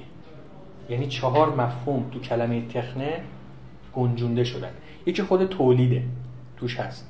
یکی توانایی تولیده. یعنی کسی که می‌تونه چیزی رو تولید کنه به اونم میگیم تکنیتس یا مثلا شناخت. کسی که در واقع ما بهش میگیم فعالیت تخنه رو در پیش گرفته شناخت ضروری برای تولید داره. شناخت ضروری برای تولید. و شیء تولید شده. یعنی تولید توانایی تولید شناخت ضروری برای تولید. شیء تولید شده اینا همه چیزایی که وقتی میگه تخنه همه اینا رو منظور داره. ولی وقتی الان میگیم هنر منظورمون از هنر چیه؟ معمولا بیشتر از آثار هنری حرف می‌زنیم از شیء تولید شده حرف می‌زنیم. حالا من به ابهام این کلمه تخنم اشاره بکنم. ببین ابهام از اونجا شروع شده که تو قرون وسطا تخنه رو ترجمه کردن به آرس. شما اشاره کردین. حالا ببینید خود این آرس هم که میاد توی هنر مثلا زبان انگلیسی میشه آرت. یا مثلا تو آلمانی میشه کونست تخنه برای ارسطو چیه؟ توانایی فرد تولید کننده. از جمله این هم هست. یعنی تخنه هم توانایی فرد تولید کننده است. همونطور که گفتیم توانایی تولیدی یکیش بود. اون سه تا جزء دیگه هم توش داره. ولی وقتی ترجمه میشه به آرز این آرز تبدیل میشه به شناخت فرد تولید کننده. یعنی فرد تولید کننده وقتی میگیم آرس یعنی به یه جور شناخت داریم اشاره می‌کنیم. آرس یه جور شناخته. اما تو عصر مدرن که میگیم آرت منظورمون محصول فرد تولید کننده است. بیشتر از آرت. حالا ویژگی های تخنه نظر ارسطو چیه؟ می‌خوام این وجه ممیز تخنه مشخص بشه براتون با آرت جدید. ببینید نکته چهار تا ویژگی داره این تخنه. یکیش اینه که تخنه برای ارسطو پویاست. یه چیز یه فعالیت هم تو گفتیم. فعالیت بشریه نیست. یعنی کسی که اشتغال داره به تخنه یه فعالیت رو انجام میده. از نفس شروع میشه. همونطور گفتیم صورتی در ذهن هست. و این تبدیل میشه به یه چیز فیزیکی یعنی یه فرایند روانی فیزیکیه. از روان شروع میشه میاد به فیزیک. اما در هنر مدرن ما دیگه این فرایند رو فراموش کردیم و فقط به آرت توجه بیشتر به اثر هنری توجه داریم. یعنی اون برای ما عمده شده. خب اشاره هم کردیم که در تخنه یه جور شناخت لازمه. در تخنه عرستویی شناخت عامل خیلی مهمیه. اما تو عصر مدرن وقتی از هنرمند و آثار هنری حرف می‌زنیم از شناخت زیاد حرف نمی‌زنیم. چون هنر مدرن بیشتر گرایش به ناخودآگاه بودن ناخودآگاه بودن تولید اثر هنری گرایش داره. تا به اینکه بیاد اثر هنری رو قاعده مندش بکنه و یه سری دستور عمل ارائه بده. هرچند ارسطو هم اینجوری نیست ارسطو در این حال که معتقده تخ... کسی که تخنه بلده دستور عمل رو بلده در ادامه خواهیم گفت. به یه موهبت طبیعی هم قائله. و اینو اصل قرار میده. میگه تخنه اون چیزی که هم میشه براش قواعد داشت چون تخنه یه جور شناخته. چون شناخته قواعد داره. یعنی قواعدی برای تولید یه چیزی. اما بعضی هم هستن یه موهبت طبیعی دارن. این موهبت طبیعی در واقع مقدمه بر قواعد. ما نمی‌تونیم بریم به یه هنرمند یا به نقاش از نظر ارسطو بگیم که آقا قواعد اینه همین الا بالله. اگه اون موهبت طبیعی داشته باشه می‌تونه قواعد زیر پا بذاره. و از قواعد خودش در واقع قواعد جدیدی رو. فکر نمی‌کنم زیاد موافق با چیز باشه زیر پا گذاشتن قواعد چرا؟ همین دیگه. من فکر می‌کنم تا تا ذهنم چیه؟ نظر اه، این زیر پا گذاشتن قواعد اگه بخواد به سمتی بره که مثلا یه خورده گروتکس بشه یه خورده آره می‌دونم. می‌دونم چی میگی. به اینا اشاره خواهیم کرد. یعنی اصلا نمی‌خواد در واقع بیبند و بار بشه فرایند تولید هنری. در مواقعی ولی من ارجاع, میدم به متن خود ارسطو. در مواردی اگر قواعد دست و پای فعالیت هنری رو ببنده ارسطو نمیگه که باید حتما از قواعد پیروی کنی. با اونجا این مجوز صادر می‌کنه که هنرمند از موهبت طبیعی خودش از استعداد فطری خودش پیروی بکنه. یعنی استفاده. آره محدوده دیگه. یعنی نمی‌خواد بی بند و بار بشه یا بی قید و بند بشه در واقع. این فرآیند تولید هنری. قواعد میده میگه این قواعدشه اما این قوا... هنر اصلا خاصیتش اینه که یه استعداد طبیعی پشت سرش هست. یعنی به کسی که هنرمند نیست میشه با این قواعد یه اصولی برای تولید اثر هنری داد. ممکنه یه چیزی شبیه اثر هنری به وجود بیاره. اما هیچ وقت این به پای اون اثر هنری که فرد بهرهمند از موهبت طبیعی می‌سازه نمی‌رسه. دقت کردین؟ به نبوغ هنرمند. نمی‌رسه. آره. به نبوغ نبوغ نمیگه اون. میگه استعداد طبیعی. کلمه نبوغ رو به کار نمی‌بره ولی خب میشه چیز کرد. خب اشاره این این دو تا عامل بود. گفتیم هنر پویاست یه تخنه پویاست. تخنه بر شناخت در واقع تاکید داره در ارسطو. عامل سوم که یه بار اشاره کردم اینه که تخنه فرایند روانی فیزیکیه. یعنی از یه شناخت ذهنی یا یه صورت ذهنی حتی اون هنرمندی که موهبت طبیعی داره یه صورت ذهنی داره از چیزی که می‌خواد بسازه. یه تصور ذهنی داره و این تصور ذهنی از طریق فعالیت بشری که اسمش داریم تخنه میاد تبدیل میشه به یه اثر هنری یا اثر غیر هنری چون تخنه از آثار غیر هنری هم شامل میشه. نکته چهارم اینه که در واقع میان تخنه و طبیعت ببین تخنه چیزهایی رو تولید می‌کنه نیست اما طبیعت هم یه چیزی رو تولید می‌کنه. یعنی از این نظر با هم دیگه شبیه هم. اما فرق فرق هم دارن دیگه. فرقش اینه که طبیعت یه جور تولیده ولی انسان یه جور دیگه تولید می‌کنه. انسان بر حسب شناخت داره تولید می‌کنه ولی طبیعت که موجودش اندیشنده نیست که بیاد بر حسب شناخت چیزی رو تولید بکنه. یعنی این تقابله از این نظر هست ولی از نظر ارسطو این دوتا یه هدف دارن. حالا من اشاره می‌کنم به یه نقل قولی از خود ارسطو در فیزیک. در فیزیک کتاب دوم بخش هشتم 199 ببینید چی میگه؟ از این نظر این نقل قول رو برای این میارم که نشون بدم هنر رو یعنی در واقع تخنه و طبیعت اگرچه با هم تقابل دارن از این نظر که یکی فعالیت بشریه یکی فعالیت طبیعیه ولی هر دو دارن یه هدف دنبال می‌کنن. به همین دلیل ارسطو میگه به طور مثال اگر خانه ای فراورده طبیعت می بود یعنی اگر خونه ای رو طبیعت می ساخت به جای انسان این خونه همان گونه ساخته می شد که تخنه اکنون آن را می سازد یعنی این شباهت بین طبیعت و هنر هم طبیعت و تخنه هم وجود داره. خب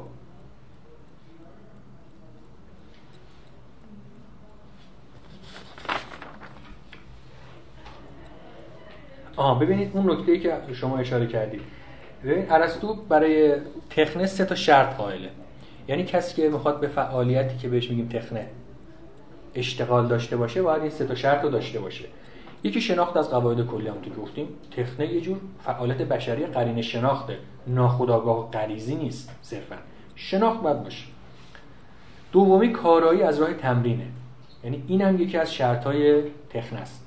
بدون این نمیشه دست به خلق اثر زد.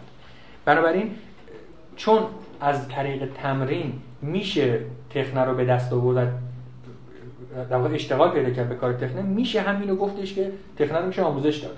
اصلا چون تخنه یکی از شرطاش شناخته و شناخت چیزیه که قابل انتقاله میشه گفتش که تخنه رو میشه آموزش داد. اما تا جایی که تخنه شرط اصلیش استعداد فطریه دیگه نمیشه آموزش داد. یعنی از این سه تا شرط باید مراتب قائل باشیم. شرط اول استعداد فطریه. کسی که استعداد فطری داره به معنای واقعی کلمه می‌تونه به فعالیت که بهش میگیم تخنه اشتغال داشته باشه. و استعداد فطری رو طبعا نمی‌تونیم آموزش بدیم. ولی برخی قواعد هست که این قواعد رو هم ما از کی اقتباس کردیم؟ از کار فردی که استعداد فطری داره. ولی استعداد فطری هیچ وقت به طور کامل زیل قواعد قرار نمی‌گیره تا بشه به طور کامل اونو به کسی آموزش داد. خب. حالا می‌رسیم به هنرهای تقلیدی. در واقع اینجاست اون چیزی که گفتم به شما. گفتم ارسطو به چیزی نزدیک میشه که میشه در واقع تخنه رو یه مقدار مشخصتر تعریف کرد. در افلاتون اگر تخنه هنوز معلوم نبود هنرمنده نمی‌دونم صنعتگره اینجا تقریبا یه تفاوتی می‌ذاره ارسطو که میشه گفت این mimetic arts یا این تخنه های تقلیدی هنرهای تقلیدی در نزد ارسطو همون چیزایی که ما بهشون میگیم fine arts و ترجمه می‌کنیم به هنرهای زیبا.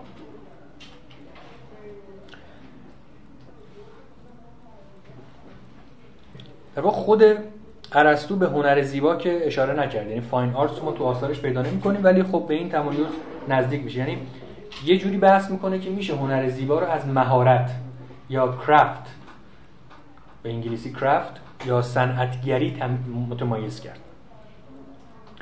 خب وقتی ارسطو می‌خواد تخنه رو تو خود تخنه فرق بذاره بین انواع دو تا نوع. میاد تخنه رو با طبیعت مقایسه می‌کنه. میگه بیایم ببینیم که تخنه یعنی این فعالیت بشری که ما اسمش رو گذاشتیم تخنه چه نسبتی با طبیعت داره؟ در فیزیک کتاب فیزیک 199 آ 15 چی میگه ارسطو؟ 199 آ 15 میگه هنر تخنه در واقع. تخنه یا طبیعت را با آنچه طبیعت نمی‌تواند بکند تکمیل می‌کند. یعنی طبیعت یه کارایی رو نمی‌تونه بکنه. مثلا طبیعت نمی‌تونه خونه بسازه. درسته؟ تخنه میاد و با ساخت خونه طبیعت رو تکمیل می‌کنه. طبیعت یه سری کارا رو انجام میده. درست. اما خونه دیگه نمی‌سازه. پس تخنه یه بخشیش اینه که میاد کار طبیعت رو تکمیل می‌کنه. این تقریبا میشه چی؟ صنعتگری دیگه این همون صنعتگریه یعنی داره نزدیک میشه به تمایز هنرهای زیبا از صنعت یا از آنچه طبیعت انجام داده است تقلید می‌کنند این دو کار انجام میده این قسمت دوم هنرهای تقلیدیه. میمتیک آرتس اما این تقلیدی که ببین داره میگه از طبیعت تقلید می‌کند. گفتم ریشه های افلاتونی داره. افلاتون هم میگفتش که هنر تقلید از طبیعت دیگه چیزی که تو طبیعت هست. اما می‌خوایم جلوتر اشاره بکنیم که تعریف ارسطو از تقلید یه مقدار دامنش وسیعتره و اجازه میده که به همین دامنه وسیعتر تعریف تخنه اجازه میده که بشه خودمختاری رو و بشه ادعای منحصر به فردی رو که تخنه داره ازش دفاع کرد. و دیگه برعکس افلاتون دیگه مجبور نباشیم هنر رو یا تخنه رو از جامعهمون یا از اجتماعمون خارج بکنیم و نفی بکنیمش. نقاشی و مجسمه سازی و شعر و تا حدی هم موسیقی خود مثال هایی هستن که ارسطو از میمتیک آرتس می‌زنه. پس این تفکیک رو فراموش نمی‌کنیم دیگه. اون چیزی که در فیزیک اومده. اون قسمتی که تخنه کار طبیعت رو تکمیل می‌کنه کنار ما دیگه باش کاری نداریم اون میشه صنعت. اون قسمتی که تخنه از طبیعت تقلید می‌کنن ما بهش میگیم میمتیک آرتس. و مثالاش هم نقاشی و مجسمه سازی و غیره هستن. حالا یه نکته مهمی که هست کم کم به این تمایز در واقع تلقی افلاطونی و ارسطویی از تقلید می‌رسیم. ببینید چی میگه ارسطو؟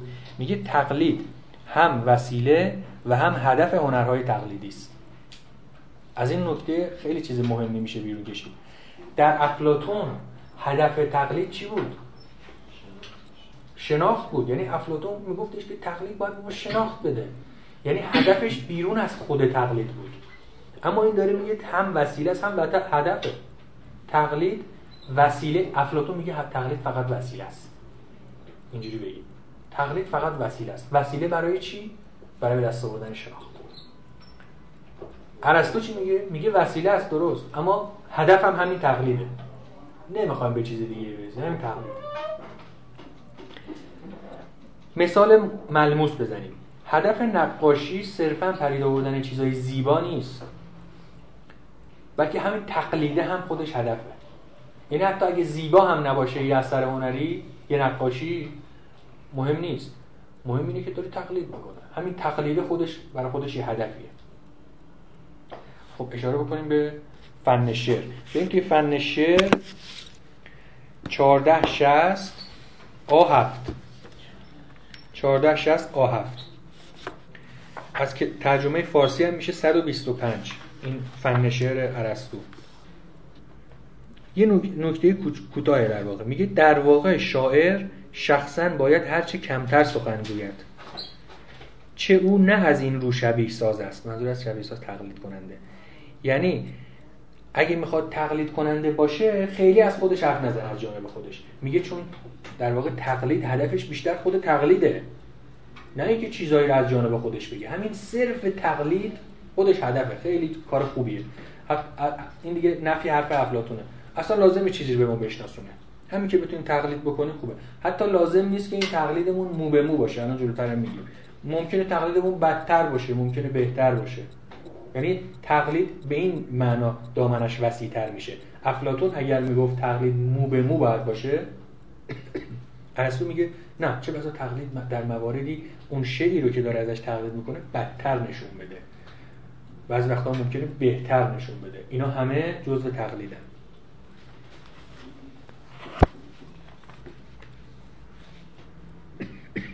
این نقل قولی آره میگه شاعر شخصا باید هرچه کمتر سخن گوید. چه او نه از این رو شبیه ساز باشد. این البته این مقدار فارسیش چیز داره یعنی زیرا او مقلد بودنش به این نیست که از خودش حرف بزنه. هرچه کمتر از خودش حرف بزنه بیشتر مقلده. و مقلد بودن خوبه. ببینید اینجا الان می‌خواستم همینو بگم. تقلید لزوما تقلید مو به مو نیست. می‌تواند بهتر باشد یا بدتر باشد. مثلا شاعر می‌تونه موضوعات خودش رو یعنی مردمان و رویدادها رو به سه شیوه توصیف بکنه. آنگونه که بوده اند یا هستند. یعنی مو به مو. اونگونه که تصور می‌شود باشند. یعنی یه شاید مثلا یه شاعری تصور کنه اینجوری هست. یعنی در واقعیت اینجوری نبودن ها. این تصور می‌کنه که اینجوری هست. یا اونگونه که باید باشند. درست شد؟ بعد ببینید میگه که میگه که اوریپیدس یا اوریپیدس در واقع از اون جنس شاعرانی بوده که رویدادها و مردمان رو همونجوری توصیف می‌کرده که بودن یا هستن. ولی سوفوکلس اونجوری توصیف می‌کرده که باید باشن. خب این یه نکته. حالا نکته دیگه ای که یه جور دفاع ارسطو از هنر در برابر افلاتون افلاتون چی گفته گفته که هنر جنبه شناختی نداره. و یه چیز جزئیه و به قواعد هم در نمیاد. اصلا از قواعد حرف نزده بود که. گفت یه تقلیدی نقاش یه تقلیدی می‌کنه. تازه به دردم نمی‌خوره. مو به مو هم نیست هیچ وقت. حالا افلاطون ارسطو چی میگه؟ میگه هنر جنبه کلی دارد. ببینید از اگه هنر بتونه یا تخنه بتونه جنبه کلی پیدا بکنه یعنی اینجوری بهتون بگم. بتونیم برای هنر قواعد ارائه بدیم.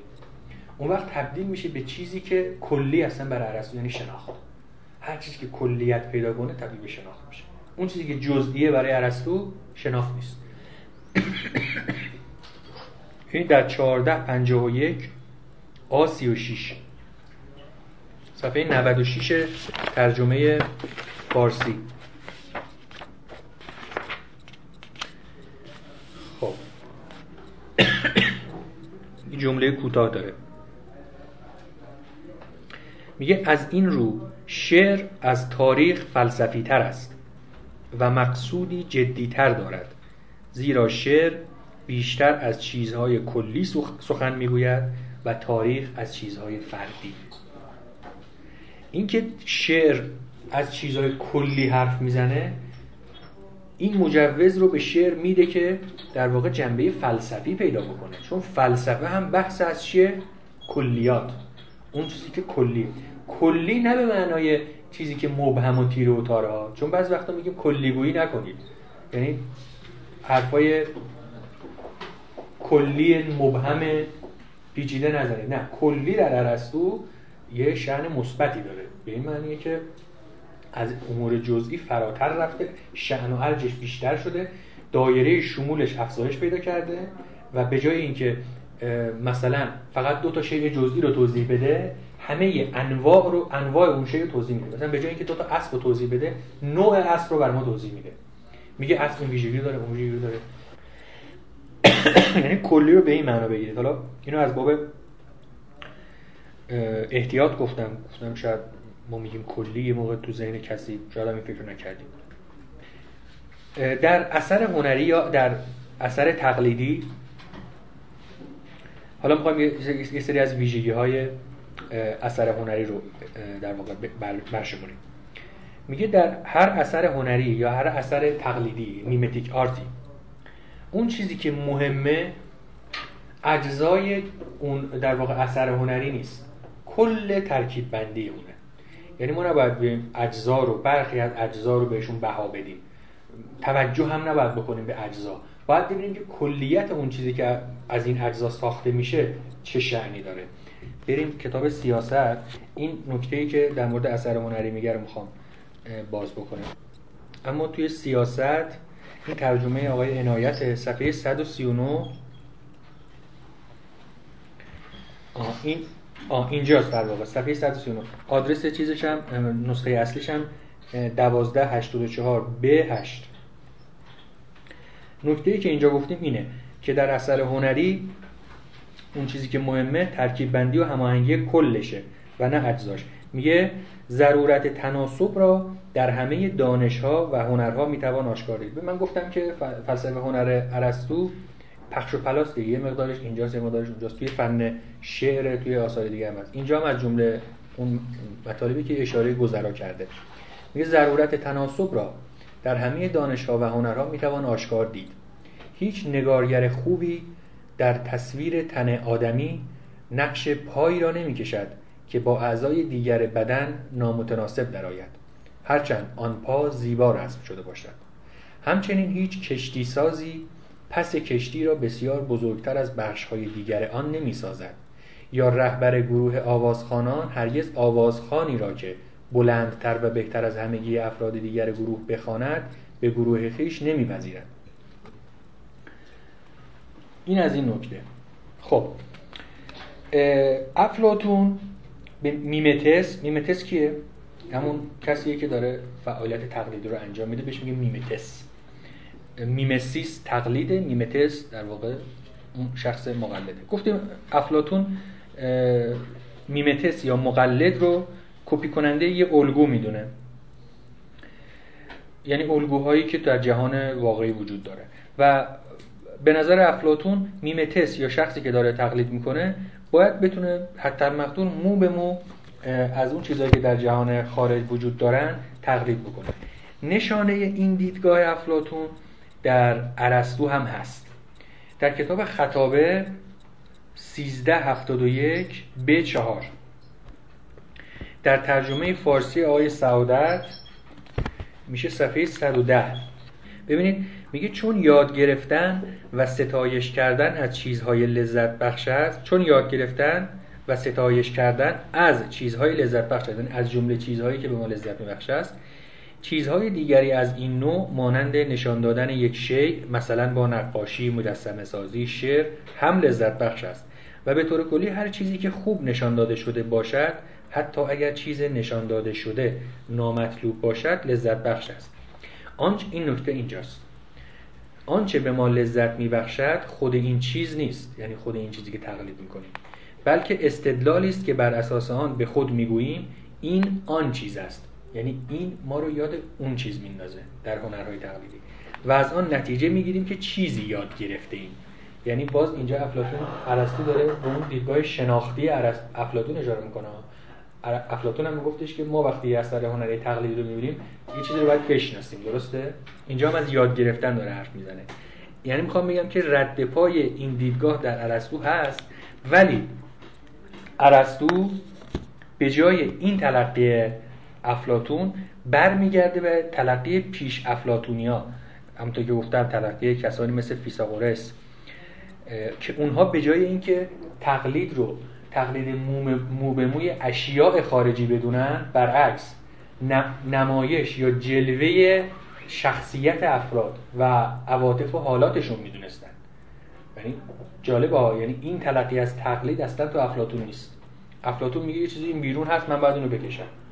یعنی یه چیزی بیرونی رو باید بیارم توی اثر هنر نشون بدم ولی ارسطو میگه نه یه چیزی در درون هست با تقلید می‌خوام اینو نمایش بدم. مثلا در تراژدی شخصی که داره بازی می‌کنه این از چیزی که در بیرون هست تقلید نمی‌کنه به نظر این ارسطو این داره در شخصیت خودش رو بیان می‌کنه یا عواطف و احساسات خودش رو.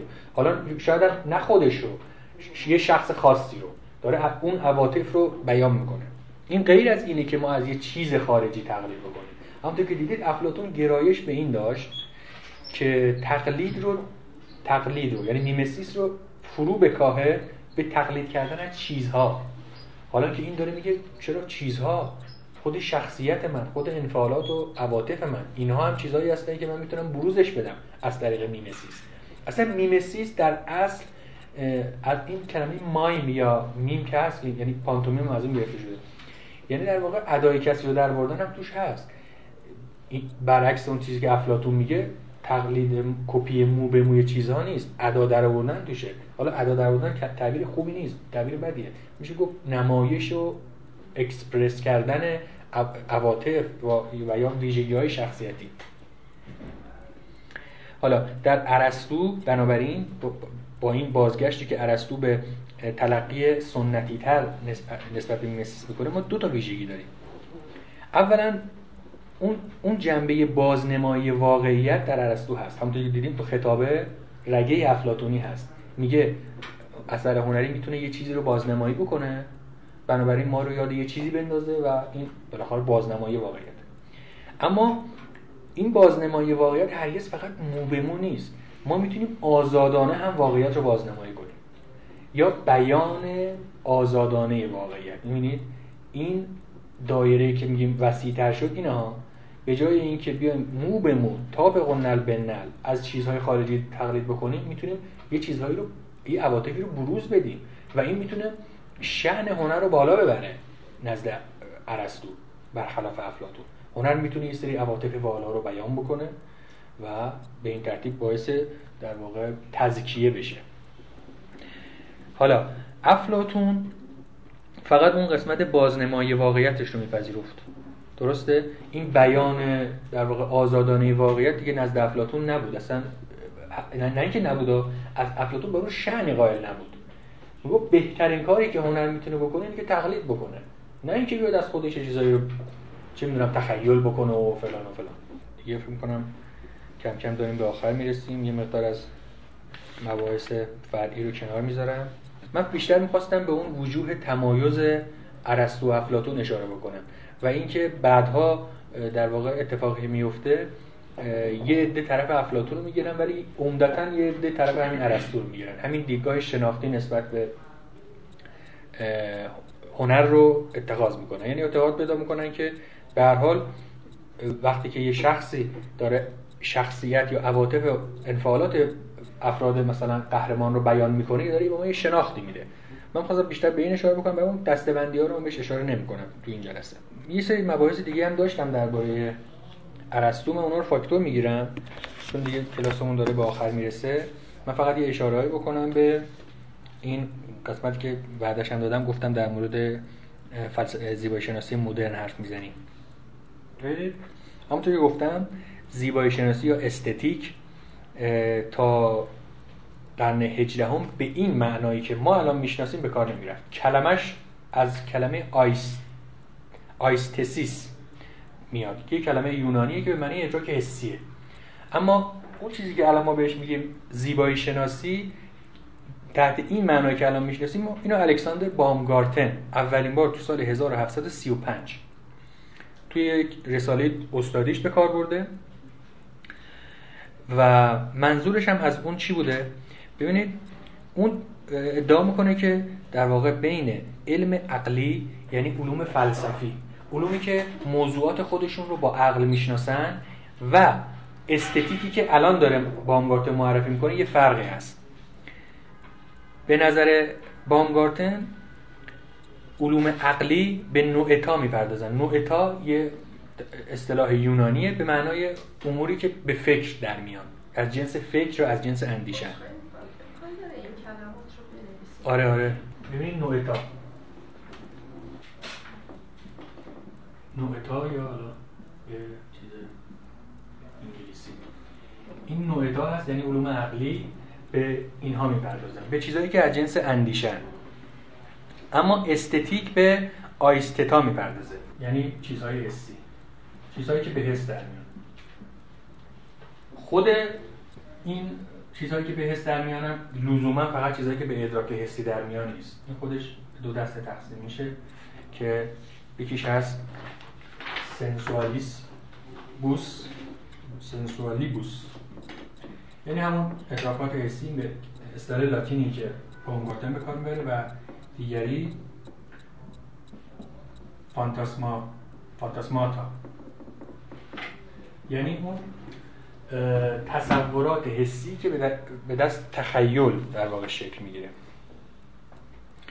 اگر علوم عقلی در شکلگیریشون وابسته به قوه عالی شناخت یعنی عقل در واقع بامگارتن می‌خواد بیاد همون, همون کاری رو که نظیر کاری رو که ارسطو برای هنر کرد هنرهای تقلید کرد در اینجا دوباره انجام بده. یعنی می‌خواد بگه که ما یه سری شناختم داریم که اینا مشخصا از طریق قوه نازل شناخت یعنی احساس به دست میان. یعنی می‌خواد شعن خاصی قائل بشه برای احساس. اینم پیشینش هم اینه. اینم بهتون بگم که لایبنیتز اصلا تو سنت عقل باوری به خصوص حالا لایبنیتز اینها معتقد نبودن که شناخت حسی یه نوع, یه نوع دیگه ای از شناخت عقلیه. معتقد بودن ما این شناخت عقلی داریم. از طریق عقل می‌تونیم تصورات رو واضح و متمایز بشناسیم. این کلمه این کلمه واضح و متمایز ترجیبند فلسفه دکارت دیگه. اما ادراک های حسی ما ممکنه واضح باشن ولی هیچ وقت متمایز نیستن. یعنی حالت مبهم شده ادراکات عقلی هم. درست شد؟ حالا چیکار می‌کنه بامگارتن؟ میاد میگه که نه خیر اصلا اینجوری نیست که اونا هم هر دو یه جنس باشن. یکیش مبهم باشه یکیش واضح. این اصلا یه نوع دیگه ایه این چیزی که به حس در میاد یه نوع دیگه ایه اینا بگم فعلا از هنر حرف نمی‌زنه ها. فعلا از هنر حرف نمی‌زنه. فعلا از همه اون چیزی که به حس در میاد حرف می‌زنه. بعدنه که یه کتاب دیگه می‌نویسه به نام استتیکا اونجا میاد در مورد بعضی از هنرها حرف می‌زنه که مختص به حسن. اینجوری در واقع می‌خواد شعن حس رو بالا ببره. بامگارتن ببینید تعریفی که میده این کتاب همون کتابی که داره به نام استتیکا این استتیکا رو سال 1850 نوشته. اونو تو 1335 نوشته بود. توی استتیکا چی میگه؟ میگه استتیک یعنی این علم جدیدی که داره اسمشو می‌ذاره علم شناخت حسی است. یعنی علمیه که مربوط میشه به شناخت حسی. باز ادامه میده یعنی نظریه هنرهای آزاد. ببین هنرهای آزاد لیبرال آرتسه. همون چیزی که تو قرون وسطا هفت تا رشته رو در بر می‌گرفت که عبارت بودن از ادبیات و منطق و خطابه حساب و هندسه و موسیقی و نجوم. از این جهت این تعریفی که در واقع بامگارتن ارائه میده از این جهت مهمه. ببینید اگر این هنرهای آزاد یکیشون ادبیات باشه و اگر این قوه نازل شناخت یعنی حس یه شعن مستقلی پیدا بکنه خب کم کم راه باز میشه برای اینکه زیبایی شناسی دوباره مستقل بشه. و بتونه برای خودش یه شعن ویژه‌ای پیدا بکنه. من این سه ارجاع داشتم خواستم این کتاب بدم. این یه کتابیه که می‌تونید حالا اگه خواستید زیبایی شناسی آلمانی در قرن 18 خیلی خلاصه است. در مباحثی که براتون مفیده که بخونید. مربوط میشه به حوزه زیبایی شناسی آلمانی. و اون فیلسوفایی رو بحث می‌کنه که می‌رسن به کانت. ما از جلسه بعد می‌خوایم بریم سراغ کانت یه از مندلسون بحث می‌کنیم. ولی اینو خودتون می‌تونید بگید بخونید خیلی پل گایر. یه کتاب سجلی هم داره. این یه خلاصه ای از بخشی از اونه. اونم اگر تو اینترنت هست اونم داشته باشین. من خودم به عنوان منبع از اونم استفاده می‌کنم. یکی از منابع خودم هم اون کتاب. اونم چیزه. A History of Modern Aesthetic. Modern Aesthetic اسمش دقیقا همین هیستوری سه جلد توی اینترنت هست اگه بگردی. من خودم پیدا کردم. خب.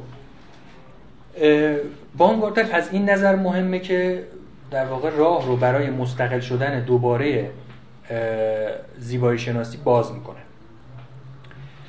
اما خب خودش به لحاظ دیدگاه های زیبایی شناسانش پیروی ولف باقی میمونه. من اشاره به ولف کردم. می‌خوام به این چند تا نظریه جدید, جدید اشاره می‌کنم گفتیم که دیدگاه افلاطون این بود که هنر باید جنبه شناختی داشته باشه ولی چون نداره محکومه. بعد گفتیم ارسطو گفتش که هنر جنبه کلی داره. در با تاریخ مقایسش کردیم. گفتش اتفاقا جنبه شناختی هم می‌تونه داشته باشه. Poetics یعنی همین. ما می‌تونیم یه علمی داشته باشیم در درباره شعر.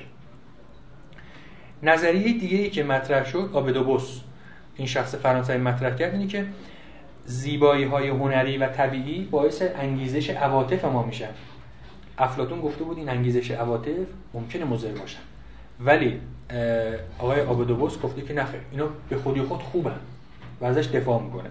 توی همین اون کتاب بولگایر اینجا نه. این فقط به آلمانی میپرده اونجا می‌تونید مفصل در مورد آبدوبوس و ادموند برک انگلیسی. اون هم همین از همین رأی دفاع می‌کنه. اونجا می‌تونید در مورد بخونید. نظریه کانت اما چیه؟ کانت نه برای هنر شن شناختی قائله نه شن عاطفی. یه نظریه سوم داره. یعنی نه نظریه ارسطو رو میپذیره نه نظریه افلاطون رو. نظریه ارسطو رو نمیپذیره. به این دلیل که میگه هنر و اصلا بحث زیبایی به ما شناخت نمیده. اصلا قرار هم شناخت بده. کانت. و اصلا به ما هیچ شناختی نمیده. از چیزی مثلا فلان چیز زیباست. من نگاش می‌کنم. یه احساسی به من دست میده. این اصلا شناخت نیست. یه حسی مربوط به من. رفته مثل یه چیزی شبیه سوفیستاست. فقط یه فرق داره. ببین سوفیستا چی می‌گفتن؟ می‌گفتن زیبا اون چیزیه که ما وقتی بهش نگاه می‌کنیم به ما لذت میده. گفتیم لذت در جانب ذهنه. درسته؟ ذهنیه. اینجا کانت یه همچین چیزی میگه. میگه من یه شعری رو می‌بینم یه احساسی در من شکل می‌گیره به واسطه چی؟ چون این چیز رو می‌بینم قوای ذهنی من تخیل و فاهمه. اینا رو توضیح میدم وارد یه بازی آزادانه میشن با هم دیگه. مدام با هم دیگه تعامل می‌کنن. از این تعامل یه احساس لذت به من دست میده. یعنی احساس لذت یه محصول بازی قوای شناختیه. تو سوفیستا اینجوری نبود به این پیچیدگی. اونم گفتن فقط یه لذت به ما دست میده. تو سوفیستا واسه این بیشتر به تجربه بود. نسبی هم توی کانت هم نسبی نیست کلیه نه تو کان نسبی نیست دیگه. آره. کان می‌خواد بگه که اگرچه ما اون شی زیبا رو نمی‌شناسیم ولی حکم می‌کنیم زیباست دیگه در نهایت. یعنی اون باعث بازی قوای ذهنی ما میشه. بعد میگیم این زیباست. این حکم ما که این زیباست می‌تونه کلی باشه. ولی سوفیستا همچین عقیده نداشتن طبعا. یعنی از جمله سوفیستایی که عمدتا نسبی انگار بودن. به همین دلیل گفتیم که علم دیگه. یعنی اگه علم باشه که دیگه نسبی نمی‌تونه باشه. این از این و البته عواطف. یعنی کانت به شدت به دلیل اون پیشینه پیتیستی یا متورعانش. یه شاخه بسیار زهد گرایانه از پروتستانتیسم این پیتیسم که کانت Pietist بوده. یعنی خیلی خشک مقدس اینجوری بگیم. که از بروز عواطف و اینا اصلا خیلی اصلا چیز نبودن مایل به این کار نبودن. تو فلسفهش هم خیلی خشکه. تو فلسفه اخلاق خیلی خشک تو فلسفه هنر هم خیلی خشک یعنی به حدی که اصلا عواطف در صدور حکم نباید دخالت بکنه. یعنی اگر من می‌خوام بگم یه چیز زیباست اصلا عواطفی که اون چیز در من برانگیخته نباید دخالت کنه. چیزهای دیگه باید دخالت کنه که حالا سر جاش میگیم. بنابراین ما یه سگانه داریم. حقیقت احساس و بازی. این نظریه ای که کانت مطرح می‌کنه. قبل از کانت مندلسون یه اشاره هایی به این کرده بود کانت به طور کامل اینو بازش می‌کنه. احساس مال ادموند برک و آبدوبوس هست و. کسای دیگه هم هستن اما اولین کسی که به این شکل مطرح می‌کنه و برش تاکید می‌کنه آبه دوبوس هست. و نظریه که در واقع ادعا می‌کنه که هنر به ما یه حقیقتی رو میده و هنر می‌تونه به ما شناخت بده. مثلا ولف یه اشاره کوتاه می‌کنه ولف تو سنت لایبنیتسی بود. لایبنیتس معتقد به این بود که جهان کامل ترین جهان جهان ممکنه. یعنی خدا وقتی جهان رو میآفرید همه چیزش رو با همدیگه موازنه کرد. جوری که مقدار بدی و خوبیش به شکل بیشینه در به شکل بهینه باشه نه بیشینه بهینه باشه کامل در بیاد. حالا عقل چیکار می‌کنه؟ وظیفش چیه؟ وظیفش اینه که این جهان کامل رو به اندیشه در بیاره بشناسه. زیبایی اون چیزیه که ما از طریق حس اونو می‌شناسیم. در واقع اون کمالیه چون جهان کامله دیگه اون کمالیه که ما از طریق حس می‌شناسیم بهش میگیم زیبایی. یعنی جهان چیز کامله احساس اون رو درکش می‌کنه بهش میگه زیبایی. زیبایی رو از طریق پس عقل ما به اون شکل درک نمی‌کنیم توی سنت ولفی لایبنیتسی. زیبایی همون ادراک حسی کمال جهانه. این میشه سنت در واقع سنتی که در اون پیوند برقرار می‌کنه بین حقیقت و هنر که شافتسبری هم که انگلیسی هست تقریبا همین دیدگاهو داره. اونم معتقده که اینجا من یه نقل قولی ازش بیارم. شافتسبری میگه که احساس لذت از زیبایی ناشی از درک نظم اقلانی آفرینش و ناشی از درک عقل آفریننده نهایی است. یعنی اون هم نزدیک به همین دیدگاه ولف. هرچند توی چارچوب متافیزیکی دیگه خب همینجا ما ختم می‌کنیم. جلسه رو تا قبل کانت بازی رو مندلسون. تا جلسه بعد. جلسه بعد یه مقدار درباره مندلسون حرف می‌زنیم ولی شروع می‌کنیم دیگه خود کانتو. حالا شما هم می‌تونید مقدمه کتاب کانتو بخونید. ترجمه فارسیش هست. نقد قوه حکم. ما اصل بحثمون اینجاست. توی همین نقد قوه حکم. یعنی کلا اصلا این کتاب رو. این کتاب دو بخش داره. آره خیلی خیلی مقدمه مشکلیه ولی ما سعی می‌کنیم تا حد توان خودمون این مشکلات رو کم کنیم و متن رو روشن‌تر. تا جایی که یه ترجمه بیشتر نیست. آقای رشیدیان ترجمه کردن. ترجمه ای که نمیشه گفت ایدئاله ولی خب فعلا فقط همین هست دیگه مقایسه نمیشه کرد. اگر خب خودتونم بخواید می‌تونید ترجمه انگلیسی بیاریم بخونید. برای من فرق نمی‌کنه. ولی بگم اون همین فارسی فعلا کفاف میده. مقدمه رو بگم اونم خودتون بخونید. اگه وقت داشتید چند بار بخونید؟ آره. آره وقت داشتید چند بار بخونید؟ بعد ما جلسه بعد یه جوری متخانی می‌کنیم. یعنی بیشتر می‌خونیم خط به خط میریم جلو ببینیم که کانت چی می‌خواد بگه و اینم بگم دیگه کتاب دو بخش دیگه نقد قوه حکم. یه بخشش در مورد زیبایی شناسیه یه بخشش در مورد قایت شناسی. اون بخش قایت شناسیش جداست اصلا ما با اون کاری نداریم. ما این بخش زیبایی شناسی رو کار داریم. زیبایی شناسی خودش دو قسمت میشه. امر زیبا امر والا. ما با امر زیبا آشناییم. اما امر والا توی اون دوره یه بخشی از زیبایی شناسی بود. الان دیگه نیست امر والا توی جزء زیبا به اون شکل نیست. ولی ویژگی هایی داره که شبیهش می‌کنه به امر زیبا. خب خسته نباشید.